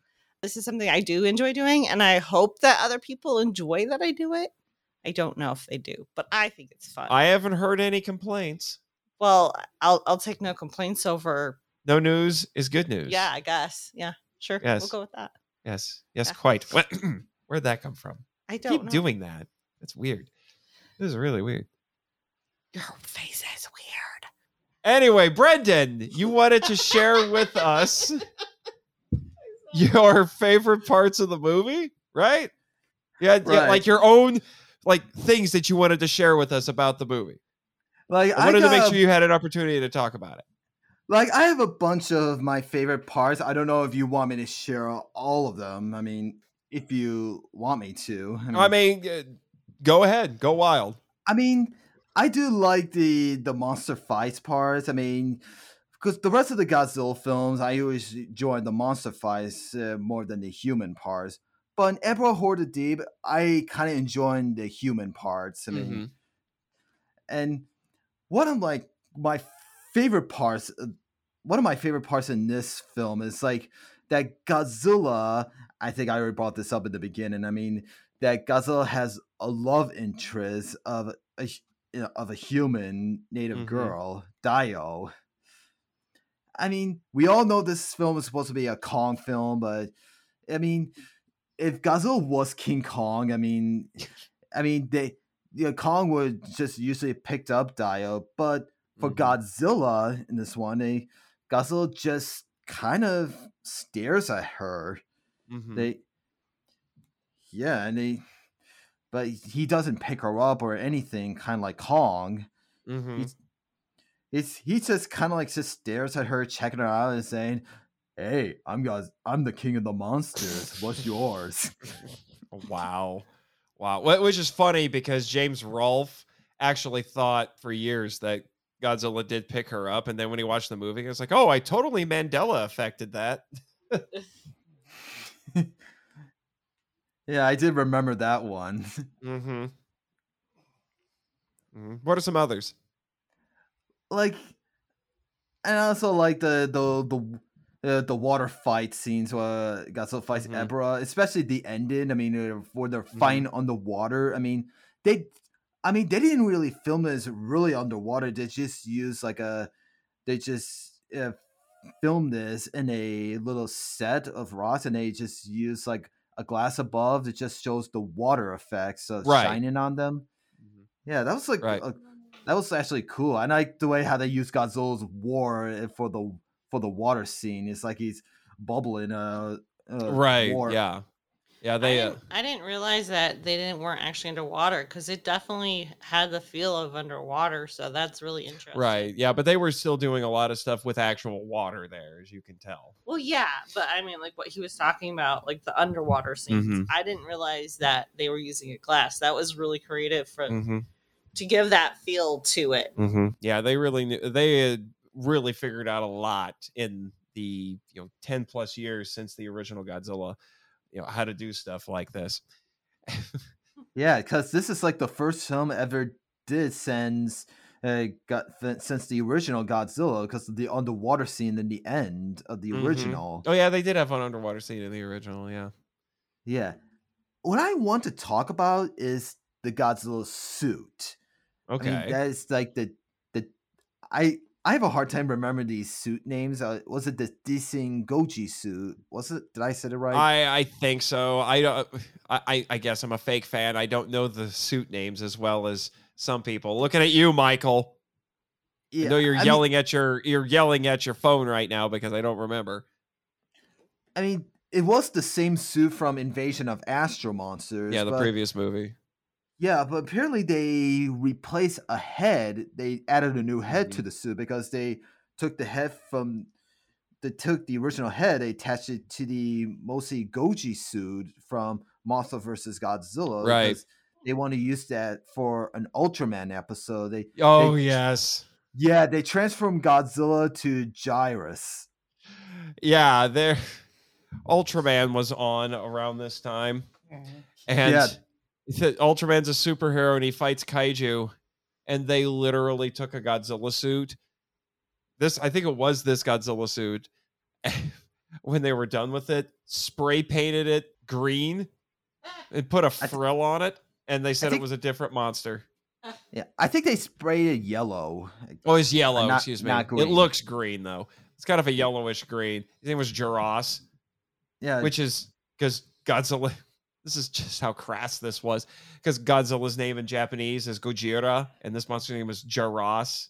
Uh, They were not hiding it. I gotta say, Godzilla it, uh, as Jirahs. I mean, uh, I like to call this one a Dilophosaurus Zilla. Oh my gosh. Yeah, but that is the closest Godzilla and Ultraman I've ever had to a crossover. So I, I do want to comment about like the Godzilla like and and their um, animation of him because yeah okay when you got close you could you obviously knew it wasn't real. But even like in the water scenes and like when he comes out of the water the first time and he's like shaking I was like holy crap. Like that was like Good. that was real like that was like a dog or anyone like shaking off the water and Right. I thought that, you know, having watched what I've watched, I can I pick out those different nuances or Mhm. whatever you, I don't know if that's the right word, but because I'm not seeing them one after another, I see those things kind of like stand out more. So I did find that really, really, really interesting. Just because, like, you could tell that they were trying to make it feel more human, for lack of a better. Yeah, well, that they were shifting Godzilla in that direction at that point. Godzilla became a hero actually two movies before this, which is why it's interesting that the that the characters here don't still don't quite trust him. But then again, they didn't quite trust Godzilla in the previous movie either. So even though this was originally supposed to be Kong, it actually makes sense. They're like, I don't know if we could trust the big lizard. Well, here's my one question, and I'm sorry, I don't mean to keep it. No, it's all right. I was actually going to say you're talking about the suit performance. That was all Haruo Nakajima. That man played Godzilla for 12 movies in almost 20 years. He had it. Yeah, he had it down. I was gonna say the same thing. Yeah, and the guy who played uh, I can't remember his name. I think it was Hiroshi. The who did the suit acting for Ebirah. He was a second He- degree black belt. Huh. Yeah, and he also played one of the the One of the Gargantuas. in- yeah, Sanda in more of the Gargantuas. But anyway, you had something. I did. And then you guys went off on another topic. Dang it. It'll come back to you randomly. What else you got, Brendan? Like what I want to talk Oh. about is like Oh, she got it. Hold on. I'm so sorry, guys. Okay, so the one thing that I've not seen in any other, and you can tell me if this is the first time or not, the wind effect of him moving around. What do you mean? They actually like when he would whip his tail, like the like they would there was actual visible wind Oh, okay. movement from his movement. Huh. And I feel like that's the first time I've ever seen that in all of the the monster movies we've ever seen Mhm. like together. That's the first time I remember seeing like, oh, well that would affect like There's- it would yeah, affect with him being that big, that would cause wind and wind movement and like I really felt like that kind of also lent it to feeling more realistic. Hmm. They've done that with some flying monsters because they have big wings. So they've done that with Mo- with Rodan and Mothra, but I don't, I, I can't think. I'm not sure if they've en- entirely done that. This see, this is why I bring noobs on because then they see things that you and I don't see, Brendan. yeah, that's right. Anyway, That's got- all I had. uh, okay, you got Sorry. any, you got anything else you want to share? Well, I want to talk about the the suits for the water scenes. I mean, li- like people said that water can slowly damage these suits, Right. Especially for the decent Goji suit. I mean, I hope I'm saying it right. I mean, It's Like- okay. like further the big after Godzilla awakens, he appears. I mean, we like the suit is just looks perfectly normal and fine. I mean, it's like when he's fine on the water. I mean, like some people said that Godzilla looks like the Cookie Monster in this one. Thanks to Jim from- from Cinemassacres. the cookie. yeah, because they added a new head to it, and Godzilla wants cookies. C is for cookie. It's good enough for me. yeah, I, I th- I think Joe is slowly dying inside right now. He's just shaking his head. uh oh. He's leaning into the microphone. Has he got something? Has he got something? He's got nothing. No. like like for also there were some scenes like like for the when Godzilla finally attacks the Red Bamboo's base. I mean, when you like what was really interesting, they they they filmed this last because of Godzilla's head, face, Mhm. it's beginning to wear off. I mean, it's like it's like you can tell that it's starting to look terrible. Yeah, they they would have been worn out from all the stuff they'd already done with it, shooting it with Roman candles and throwing it into water and playing volley boulder. Yeah, it, and they, they keep using that same face look uh, in in every other Godzilla films for the water scenes. Like, and you can tell that it's really, really getting worse because of Right. this face. right. But You- then again, they after this, well, no, two movies after this, they used the same suit for four movies. Uh, Yes, it's especially they they use that suit for the for the last time in in Hedorah. No, Gigan. No, no ways. Uh, Hedorah they used that suit last. I mean, they Nope, it was used again in Gigan. Trust me, I know. wait, Gigan they they they had the the suit from Son of Godzilla for the water scene. Oh, for the water scene, yes, but the rest of the time, nope. Uh, I don't think I believe you that, Nathan. Oh, he doesn't believe me. Dun dun dun. Uh, dun dun dun. Oh, he doesn't believe it. We'll talk after the show, sir. oh no. But- There'll be a Patreon video with a Google search and see who's right. Yeah, well- well, I'll I'll take a look back at those films. to- to oh, look well, you're having me on for Gigan, so Yeah, for, for Yeah, I'm actually gonna have you in in, And in Neil, the Gigan yeah, episode for- on, my- for the on my channel. episode. yeah. So we'll we'll do we'll settle it then, sir. We'll settle it then. Anyway, Uh, but uh, those are some great highlights, uh, Brendan. So th- it's interesting. This and this is why I think it's it's in retrospect the fact that this was on MST3K is interesting because this actually for a long time was not considered one of the better Godzilla films, but it is now being reevaluated. Funny enough, my friend John LeMay actually wrote some articles where he said, "You know what? I think it's finally time that this was reevaluated as one of the better Godzilla films." And Stuart Galbraith, who's done a lot of scholarship in you know around kaiju and tokusatsu, actually said in a couple of places that if you took the monsters out of this, you'd still have an entertaining movie, which is as weird as it sounds, usually the mark of a good kaiju film. That actually makes sense. Megalon? No, you can't say that about Megalon. The other one that was on MST3K. You took the humans out of that one. There's, I mean, you took the monsters out of that one. There's no, there's almost nothing there. yes. How could we take you out of the movie? Do you have something? No, I was just gonna say you were the almost. The almost. Totally Sure, agree with you, Jet. Yeah, sure. Sure. Sure. Any closing thoughts before, you know, we uh wrap up and go to the next segment? Yeah, what I want to talk about is Mothra. Like after Mothra, Okay. We need to talk about Mothra. The fan in me is really excited by the idea that at one point King Kong was going to meet Mothra. Because Yeah, if this like- was originally a Kong movie and all they did was just put Godzilla in. Like I know they added the scene with the jets when for what I read when they switched to Godzilla. Because you can't have a Godzilla film with film without him tearing down jets. Yeah, with idiot pilots that want to fly 10 feet off the ground just so Godzilla can tail whip them. And then I fl- whip my tail back and forth. No. and then uh, they also fly close enough that he can literally swat them. Like, why would you? Fl- I say this all the time watching Tokusatsu. I'm like, why do you fly that close? That's why Shin God's. That's why Shin Godzilla is nice because they're like, we're all the way up here and we're just gonna drop a bomb on you. Okay, because that is the only reference of how big he is that you have.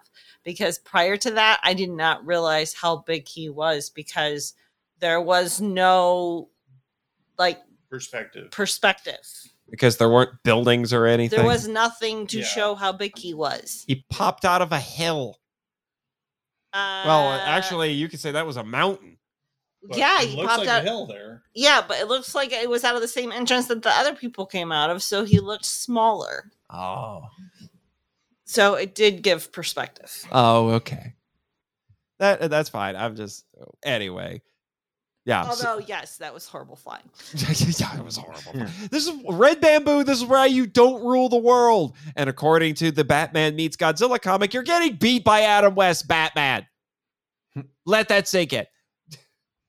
You know what I want to talk about, like uh, that that Mothra was in this film, and it, and then if this was a Kong film, that Kong wouldn't know who Mothra is. I mean, if Kong did see Mothra fly above him, is you know, Kong would be like, "Who are you? I never seen you before." Right. Now, my explanation for that is the last time Godzilla saw a friendly Mothra, it was still a caterpillar. So he's like, oh, that's the adult Mothra. I don't like those. Yeah, and I and Nathan, I bet you I bet you already know this. I don't know if you know, but if you look carefully at the fi- the little short fight scene of Mothra and Godzilla at the end, you you you can see like a little cigarette on, stuck on Mothra's head. What? What? For real? Yeah, it, I'm not kidding. If you watch, if you look back to that film of that part, you can see there's a little cigarette stuck on Mothra's fur. Oh on the back my of her gosh. head. Why? Why would you do that? Why? not intentionally, probably. I know, but it's like, who puts it? Why would you put a cigarette out on the movie prop? and I actually caught that. I I was like, I didn't know that. I was when I saw it, I was like, has Mothra been smoking? Mothra's hit hard times. Let me die. So, Mothra smokes, starts smoking so much she sounds like the lunch lady. No, no, it, it was like putting it behind his ear, you know, to save it for later. Oh, save her. I, I smoke a pack a day. You want some sauce? Author's the real Cookie Monster. C is for cigarette good enough for me. Like, if I was Mothra, if I see you guys uh, uh, making fun of me as I was like, say, you kids are just joking around, aren't you? Please don't do that. Come on, I'm a busy moth. Got things to do. that's that's my Mystery Science Theater 3000 impression. that, that actually was really, really, really good because that was literally word for word from MST3K. So good Yeah. job. I'm a busy moth. Yeah. it's been a while since I've seen the the banned episode. Especially those two robots, uh, Crow, oh, and, and Servo. that played the uh, making fun of the twin fairies. They, they they make fun of everything. Yes. That's why we love them. Also, the fairies, you don't realize that they were that small. Actually, I didn't know they were that small until you actually said something. They're like six inches tall. Yeah. There's only like one scene where you, you see them in perspective. Otherwise, you see them like, oh, they're, they're just younger people at the head of like this worship service. Oh, gotcha, gotcha. And there's like one scene with her with the heroes that they're really tiny. And there's there's only one scene where with the heroes that they're really tiny. Right. Yeah. Although that was actually surprisingly well implemented, I want to say. You can see the matte lines for them, but they do a pretty good job of trying to hide them. Oh, when you mean when they're flying? No, when the the twins when are the standing twins on are the with- beach talking to Oh. the heroes. Yeah. Yeah. I, what were some of your favorite jokes from the MST3K, by the way? I know we've mentioned a few of them. What about the line? This is the easiest line to follow or something? Oh, this is the only line I've been able to follow this entire movie. In regards to the line to the monster or when they Yeah. use the electrical. The one that they overused where we're like, okay, it, it's no longer funny was apes involved from man. They Yeah, just the- kept the- saying that randomly. Yeah, they were just kept saying like the the Planet of the Apes like random lines. It- I think it was Crow that kept like trying to get that joke to land, and we're just like, it's not funny the first time. yeah. it was painful. Okay. Yeah. That this is why the Megalon episode is funnier. Mm. like it's Go been a very long time since I saw the Mystery Science Theater 3000 version Version. of it. I mean, like I need to watch that if if I find it available on stream. I mean, I'll I'll help you with that. Yeah, it's it's not very easy to find because of the rights issue. right. right. Uh, well, fun fact: when this was originally supposed to be a Kong movie, the title is kind of awesome. It was going to be called Operation Robinson Crusoe. King Kong versus Ebirah. Yep, Okay. Operation Robinson Crusoe. And That's then they and then they changed it. To, uh, the Japanese title, I think, is Big is uh, Big Duel in the South Seas, Yeah. It- which was supposed to be the title for the sequel to 100 Shot, 100 Killed. Hmm. So that's why when we talk about the James Bond elements, it's interesting. that There, there are some very James Bondian things in there. So there, some people think maybe they were going to make a sequel, and they just put some of that, some of those ideas into this, Huh. Yeah. which would explain a lot of the shenanigans. Yeah. Yeah. so many shi- shenanigans. But uh, one last thing that I wanted to talk about really briefly here, and we've been hinting at it a lot with them changing the setting, and the, this is definitely made on a lower budget compared to the previous movies. Things were changing pretty drastically for Japan culturally at the time. People were just not going to the movies as much at this Yeah. point. and Yeah. the studios were trying to respond to that as best they could. And there's several factors. I'm just going to outline them really quick just to let everybody know why this was changing. One was a lot of people in Japan were moving from the city to the suburbs, which was mm. also happening in the United States at the time. And since movie theaters were typically in the city, they uh, the attendance was dropping because people had to drive farther Yeah. to get to the theater. Yeah. So location, location, location, Yep. That's which is where- also true in places like Indiana, because you, you're if you're in smaller towns and smaller cities, you have to drive to the other side of the county to go to the movies. Right. A lot of times, Yep, and that's where the same time that that that television is starting to right? started. Yeah, I'm gonna get to that here in a in a in a moment here. But television was another was a huge factor. That's the one that people talk about the most. But you also had demographic changes. At this point, it was younger people who were going to the movies. Hence why we see that shift here because we have a bunch of really young actors. In fact, Jun Fukuda was known at this point not for doing Godzilla and science fiction films. He was doing a series of movies called Young Guys, Hmm. which were comedies, like college comedies. Hmm. So the, uh, he worked really well with young actors, hence why we saw them here, which I why I think having Takarada was a really good idea because he's the more seasoned guy. So because of that, you're seeing either young people go to the movies or parents would take their kids, drop them off. So if you're lucky, they might buy tickets to go in with the kids, so you're potentially getting more business there. But that's also why you had stuff like the Gamera movies that are aimed more at children because those are the audience for these kinds of movies at this point. Also, this is a little bit later, but in 1970, believe it or not, the Japanese film industry used the contract system until 1970. Huh. It ended in the 50s in the United States, which is why you see a lot of the same actors in Toho movies showing up all the time. Takarada at this point, I think, had been in uh, four Godzilla films. This was his fourth one because he was contracted with Toho, so he would just you know he would get work there. But you know the contract system ended, so they couldn't keep as many of the actors around. And in 1970, the Japanese film industry went into a little bit of a collapse because of that and some other factors. 1970 was not a good year for Japanese movies. Kurosawa tried to kill himself. Eiji Tsuburaya died. There was uh, there really weren't all that many movies released in Japan in 1970. It was a bad year. it was a very bad year for for everybody in the Japanese film industry. But the big thing was the advent of television because now people can watch movies on TV at home. You didn't have to drive to the theater. Right. And now you had stuff like Ultra Q and Ultraman on TV, so people could see kaiju every week on TV. They didn't have to go to a movie a couple times a year. It's like how superheroes have been for the longest time in the United States. They're everywhere. And now people are getting kind of sick of them. And then another thing is when you have a series that goes on, a a series of films that goes on this long, you have to start changing things or people are just not going to keep going. Hence why there is this oh. massive tonal shift. Hence why Godzilla went from villain to hero because you have to change it. And a lot of times when you make changes like that, the audience for it will change. Yep. Yeah.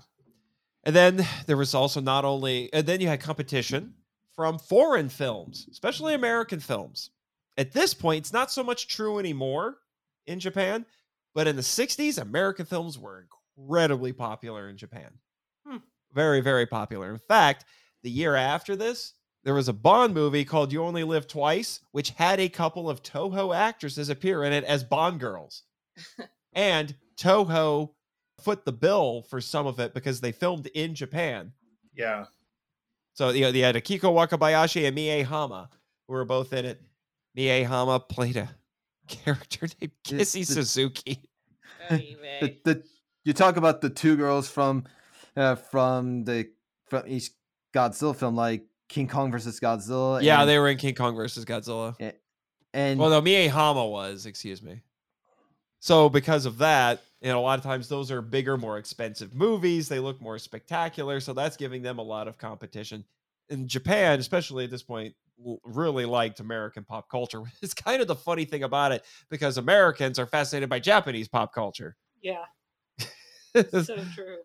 it's kind of a form of soft power that Japan has by because they export their pop culture so much.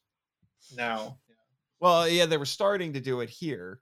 Uh, But yeah, definitely by the time you get to the 90s with anime and everything else, more tokusatsu's coming over. They're making all kinds of money off of it. Manga started mm-hmm. coming over. And then you also had competition from the other Japanese studios. Because when King Kong versus Godzilla came out in 1962, Toho was the only game in town when it came to that sort of stuff. yeah. That was the only thing. After that, everybody's trying to make kaiju movies. 1965 had you had Gamera. This year, which is funny, this came out the same year for another movie that I had you guys on for. Gamera versus Barugon. Oregon wants to know. Do you know where your child is? I ate him. Hi, I'm Baragon. I'm a jizzy character. yeah, Teddy was very sad that he couldn't come and play with the monster friends today. Oh yeah, I bet. I bet. But yeah, because in 1967, every single studio in Japan made a kaiju movie. Huh. There was also a new Ultraman show called Ultra 7 that was on TV. Toho made two kaiju movies. The other studios in Japan each made one. And there were two kaiju movies in Kor- in South Korea. That's how nuts this was. It's uh, called the Year of the Kaiju. So at that point, you have the same audience that is now being divided between multiple options for movies to see and you know the stuff on TV. So they're divvying up the pie. Toho is still the big fish, but now they're not the only fish anymore. Yeah. Now, admittedly, most of those other studios made one kaiju movie. In in 1967, ma- never made another one. You know, you had Nikkatsu that made one, and it was okay. And then after that, they're like, eh, the money's the real money's in porn. yeah, I'm not kidding. They just went, they made one kaiju movie, and then in the 70s, they're like, eh, the real money's in porn. So they made porn. Alrighty then. Let that sing. But then, uh, but Daiei, they just kept making Gamera movies. So, and then obviously all of that together led to lower budgets because they're not making as much money. You can't just go in thinking we're going to spend less money and make more money. It doesn't really work like that. So this is the point where that is, you're really starting to see that shift in the Godzilla series. We're got we're getting younger actors, so this was meant more for like a, a teen and young adult audience. And then the closer you get to the end of the 60s, the more they start gearing them toward kids. Gamera series was geared toward kids basically from the get go. Godzilla had to work his way there. Yeah, we we, we need to give Gamera a chance because because no one even cares about Gamera. Like, I care about Gamera, but only what he did in the 90s. Yeah, me too. well, and the Brave. I do like Gamera of the Brave. That was 2006. Yeah, One I remember watching. kaiju, one of the few kaiju movies that nearly made me cry. Wow. Yeah. Yep. I remember watching that for the first time after I got the Arrow video collection. Oh yeah, yeah, that was great. I'll show you. gu- I'll show you guys Gamera of the Brave sometime because it's actually a Showa Gamera movie, but good. Mm. So there are Kennys in them, but they're not obnoxious. They're actually kind of wonderful. Anyway, we'll talk about that later.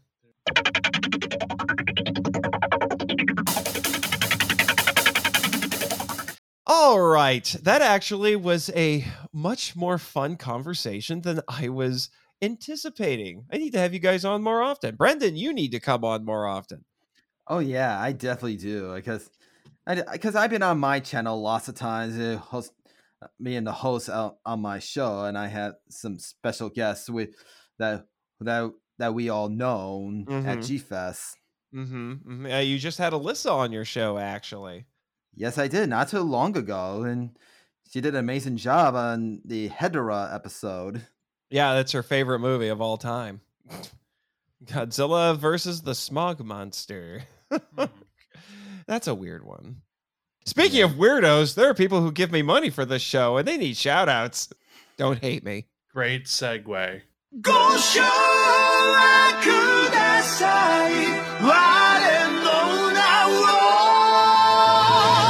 Travis Alexander! Michael Hamilton.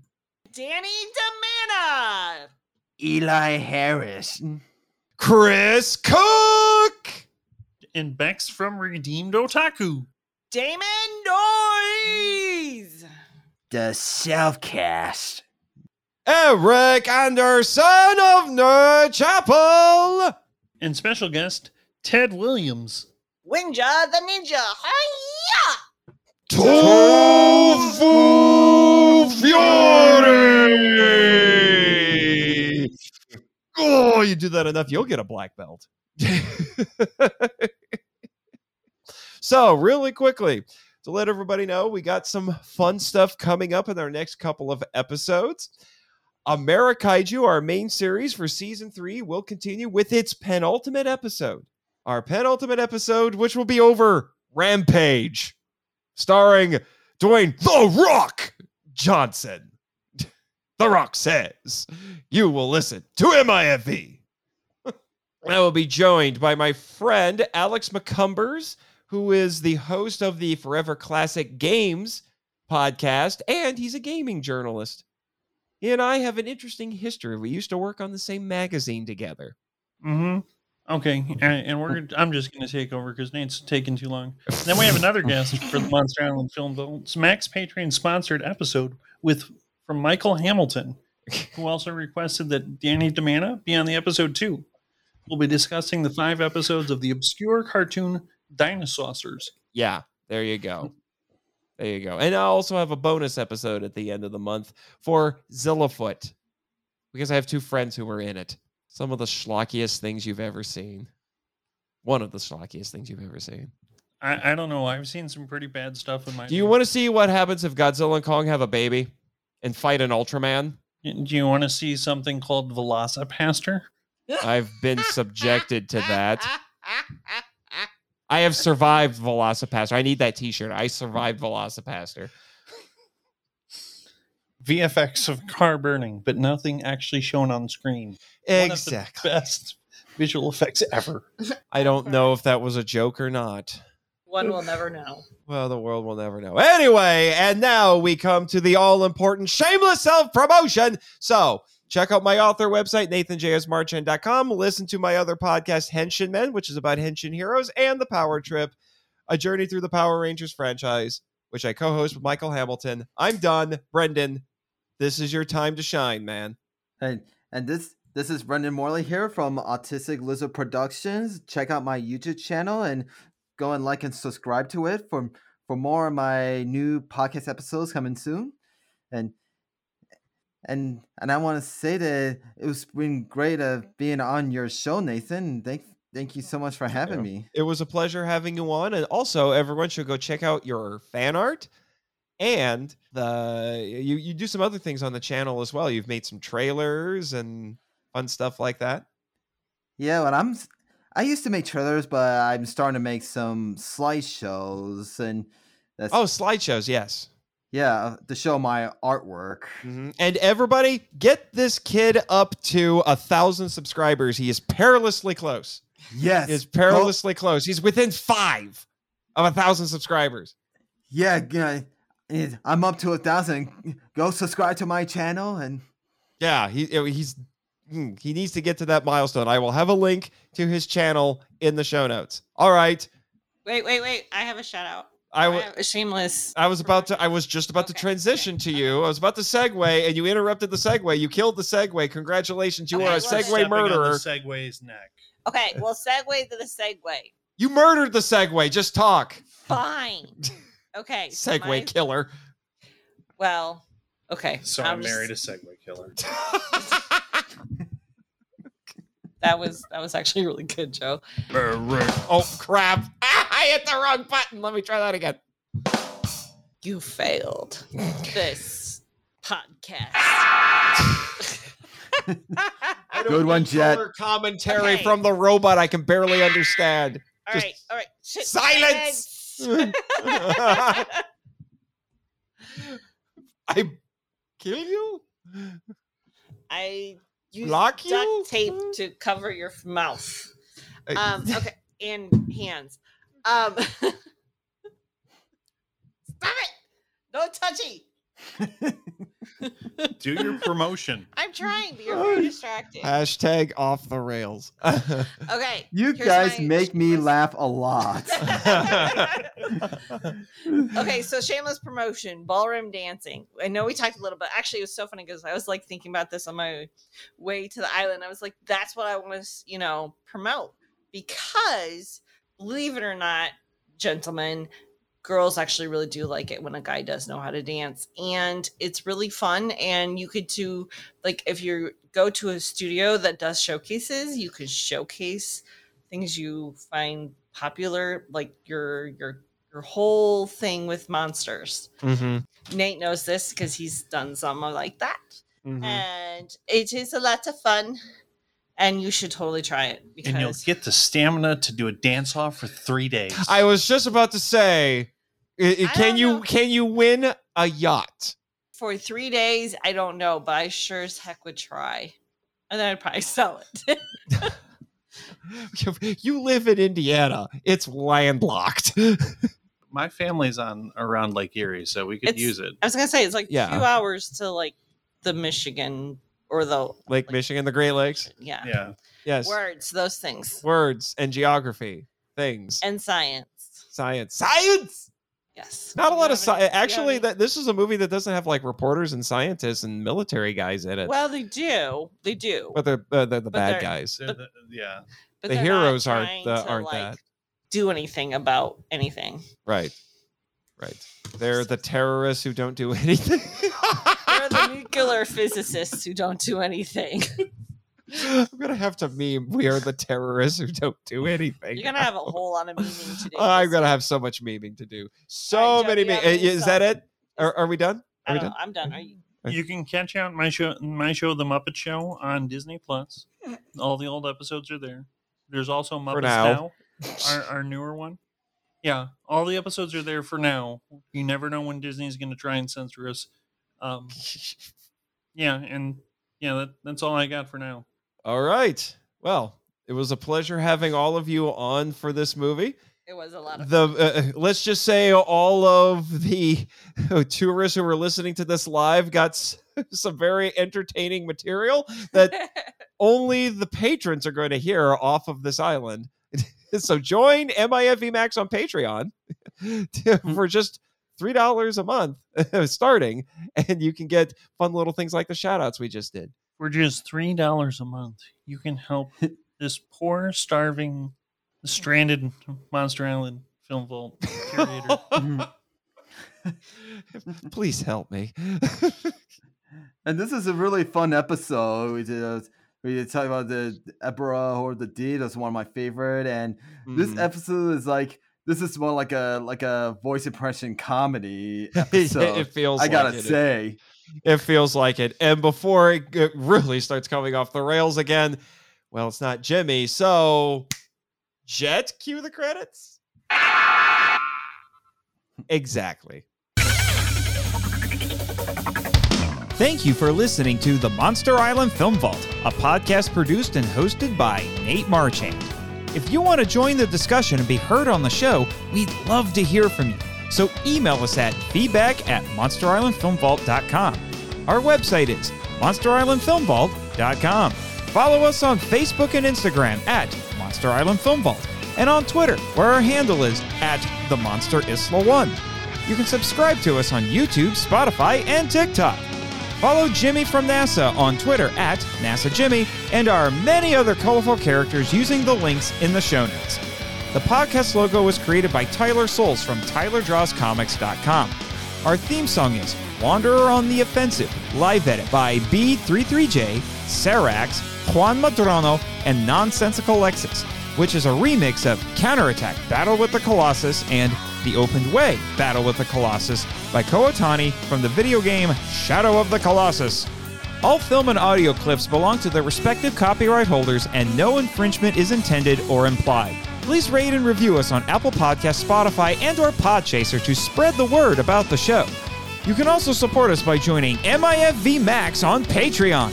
The Monster Island Film Vault is a Moonlighting Ninjas media production. Sayonara!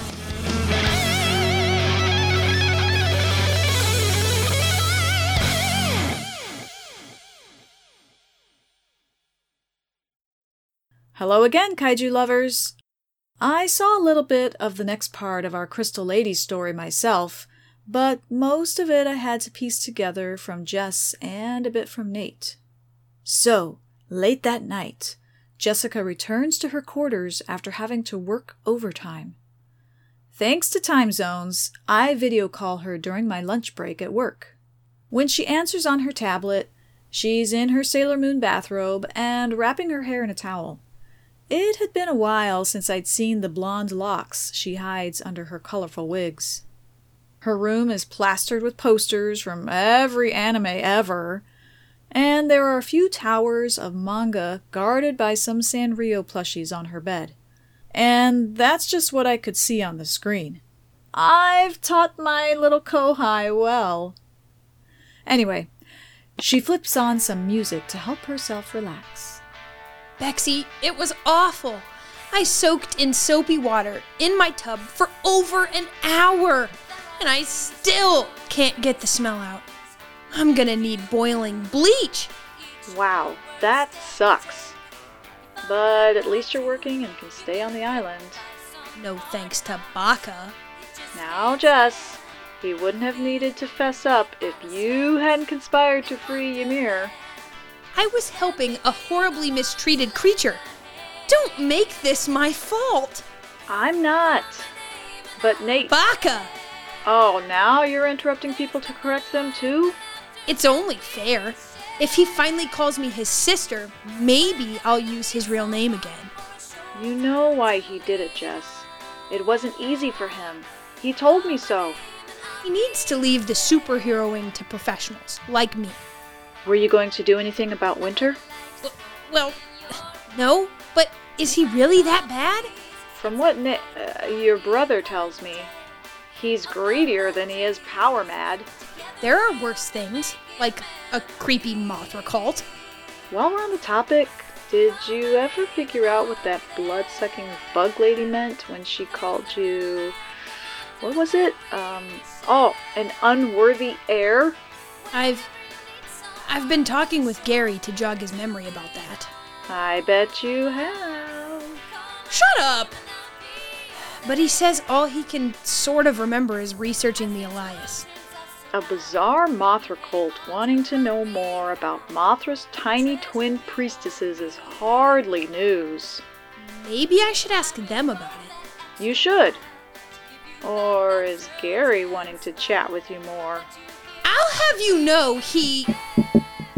Jess glances over to her left. It's about time you came home, Mimo! She stands up, taking her tablet with her, and walks to the window overlooking the well lit Monsterland resort in the distance from a few stories up. Mimo's face hangs upside down at the top of the window. He taps the glass with his antenna. Jess opens the window, and her supernatural animal companion crawls inside.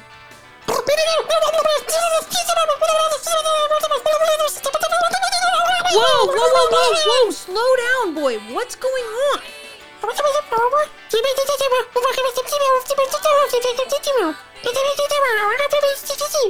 Oh no. Bex, we'll have to finish our chat later. Why? What'd he say?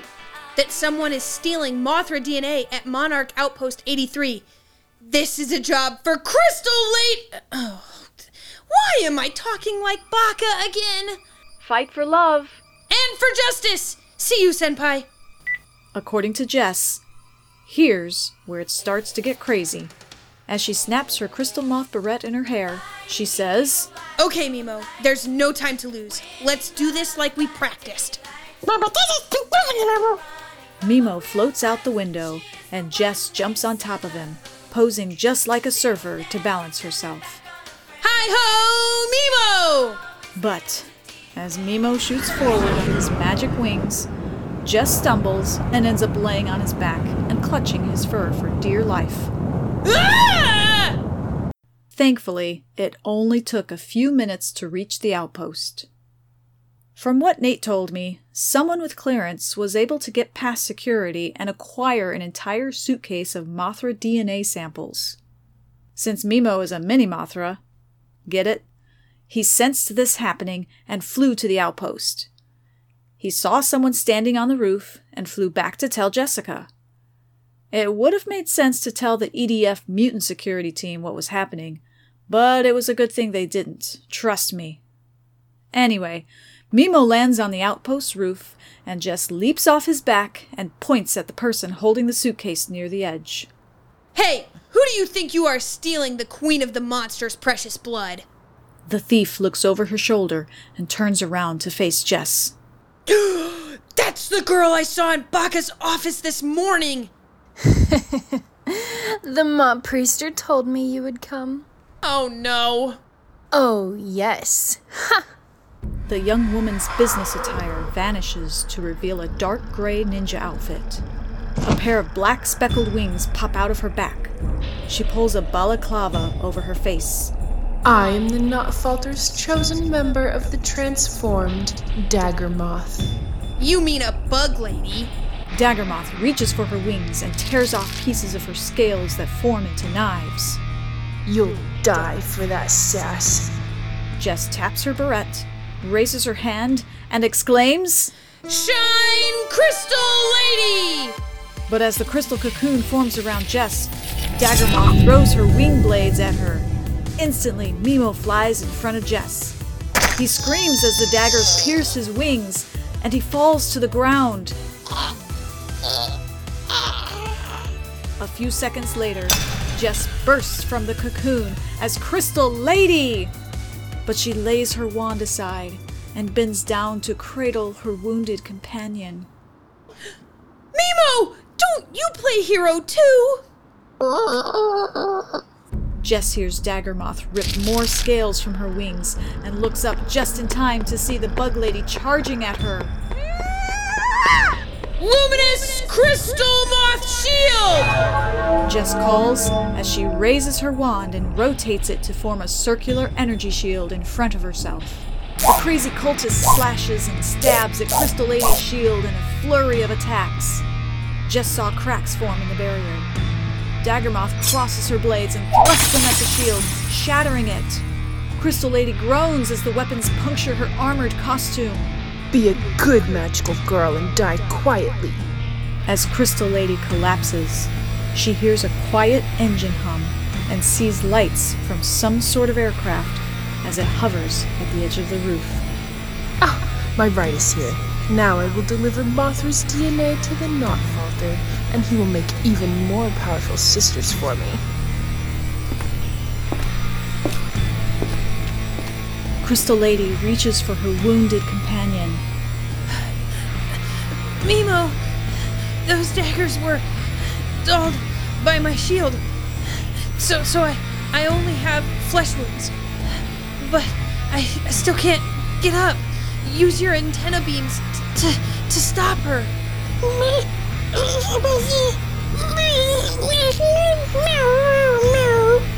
Mimo fires.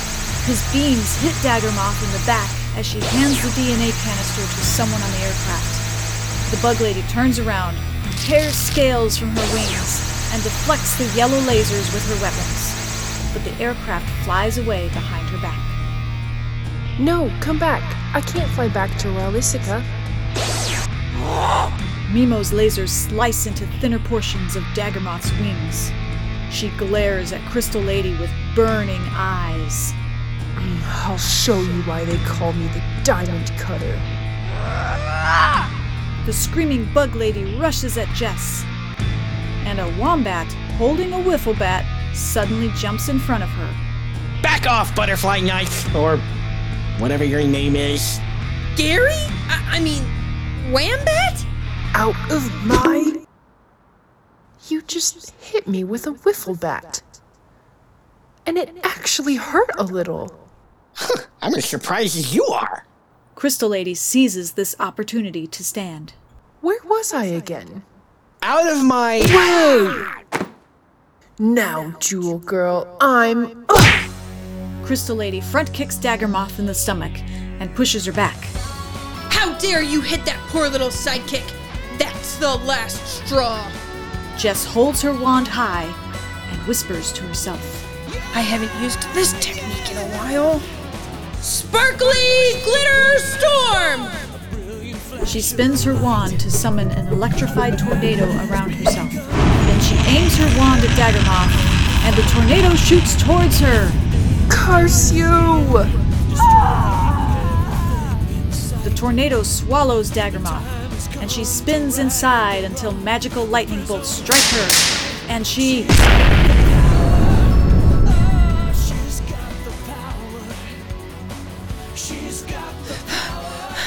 Gary! Gary, are you hurt? Uh, I, I'd say my ego's bruised, but I don't have one. Thankfully, the padding in my suit's headpiece absorbed most of the hit. Oh, good. I was hoping that she either hit like a girl or you had a thick skull. Uh, she definitely doesn't hit like a girl. And I'm not a bonehead. Well, well, yeah, I, I know that, or else I. You still have your phone in your supersuit? Yeah, why wouldn't I? Just grab it so I can hear what my arch nemesis has to say now. Jerk ruined our moment. So let me see. Where where did I put that? Ah, oh, here, here it is. On Gary's phone is Jess's nemesis, wearing his usual gaudy Mothra mask and with his scantily clad consort at his feet. Hello, people of Monster Island. It is I, Mordpriester Herzog Jerry Nachtfalter, the leader of the Church of Mostrianity. One of my transformed has slipped past your walls and acquired the DNA of our goddess, Mosra, and delivered it to us. Your blasphemous heroine, Crystal Lady, denied us Mosura's egg. But now, we have received what was rightfully ours as the true children of the goddess, the life essence of Mosura. For with this, we shall be cocooned until we hatch, transform. And now, with this, we shall be stronger than ever. Isn't that right, Luna? Yeah, Master. it is only a matter of time before we are strong enough to shatter the bars with which you have imprisoned our goddess. She will usher in a new age of blissful oneness. No more oppression, no more pain. We, the Church of Mosrianity, will not stop until paradise has come and the heathens are destroyed. My beautiful warrioress, Daggermoth, will be immortalized as the harbinger of worldwide metamorphosis. The day of metamorphosis is upon us. Mosura, yeah, Mosura. At least he's half right this time. Daggermoth did get the Mothra DNA to her weirdo friends, Well, the scientists won't be happy about that. which means poor Mimo might get poked and prodded more. Oh, Mimo! Are you okay, pretty boy?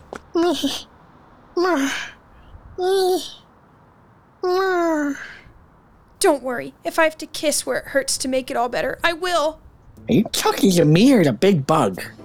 Oh, uh, um. Why were you even here, Gary? I worked late at the law office and was on my way back to my quarters when I saw the flashing lights from your fight. Raymond says I need more superhero experience, so I changed into my Whambat costume in the photo booth and ran up here. That's so brave of you. Wait, you're not mad at me for trying to help? No, I like you, your dedication to the superhero code. Hold on, there's a code? Oh, you know, truth, justice, and the American way. That's Superman, and technically Monster Island is in Japanese territory. Well, it doesn't need to have borders to. Jessica, I, I think you're rambling because you're tired. We've both had a rough day, so let's just go get some sleep. Yeah, sure, but could you walk me home? I can't carry poor little Mimo by myself. Huh? Mimo? Huh? Hush! Sure, I, I think we live in the same building anyway. We do? Yeah, I, I, I never talk about it because I, I'm rarely there thanks to Raymond. Well, uh, come say hi next time you're there. Sure. Uh, anyway, uh, let, let's, let's just go. The two superheroes lift Mimo on their weary shoulders, and he instinctively wraps his wings protectively around them. It takes a little while to walk home, but Jess obviously didn't mind. She loses a lot of sleep that night, but she is surprisingly chipper the next day at her hated job. But that is a story for another time. Sayonara!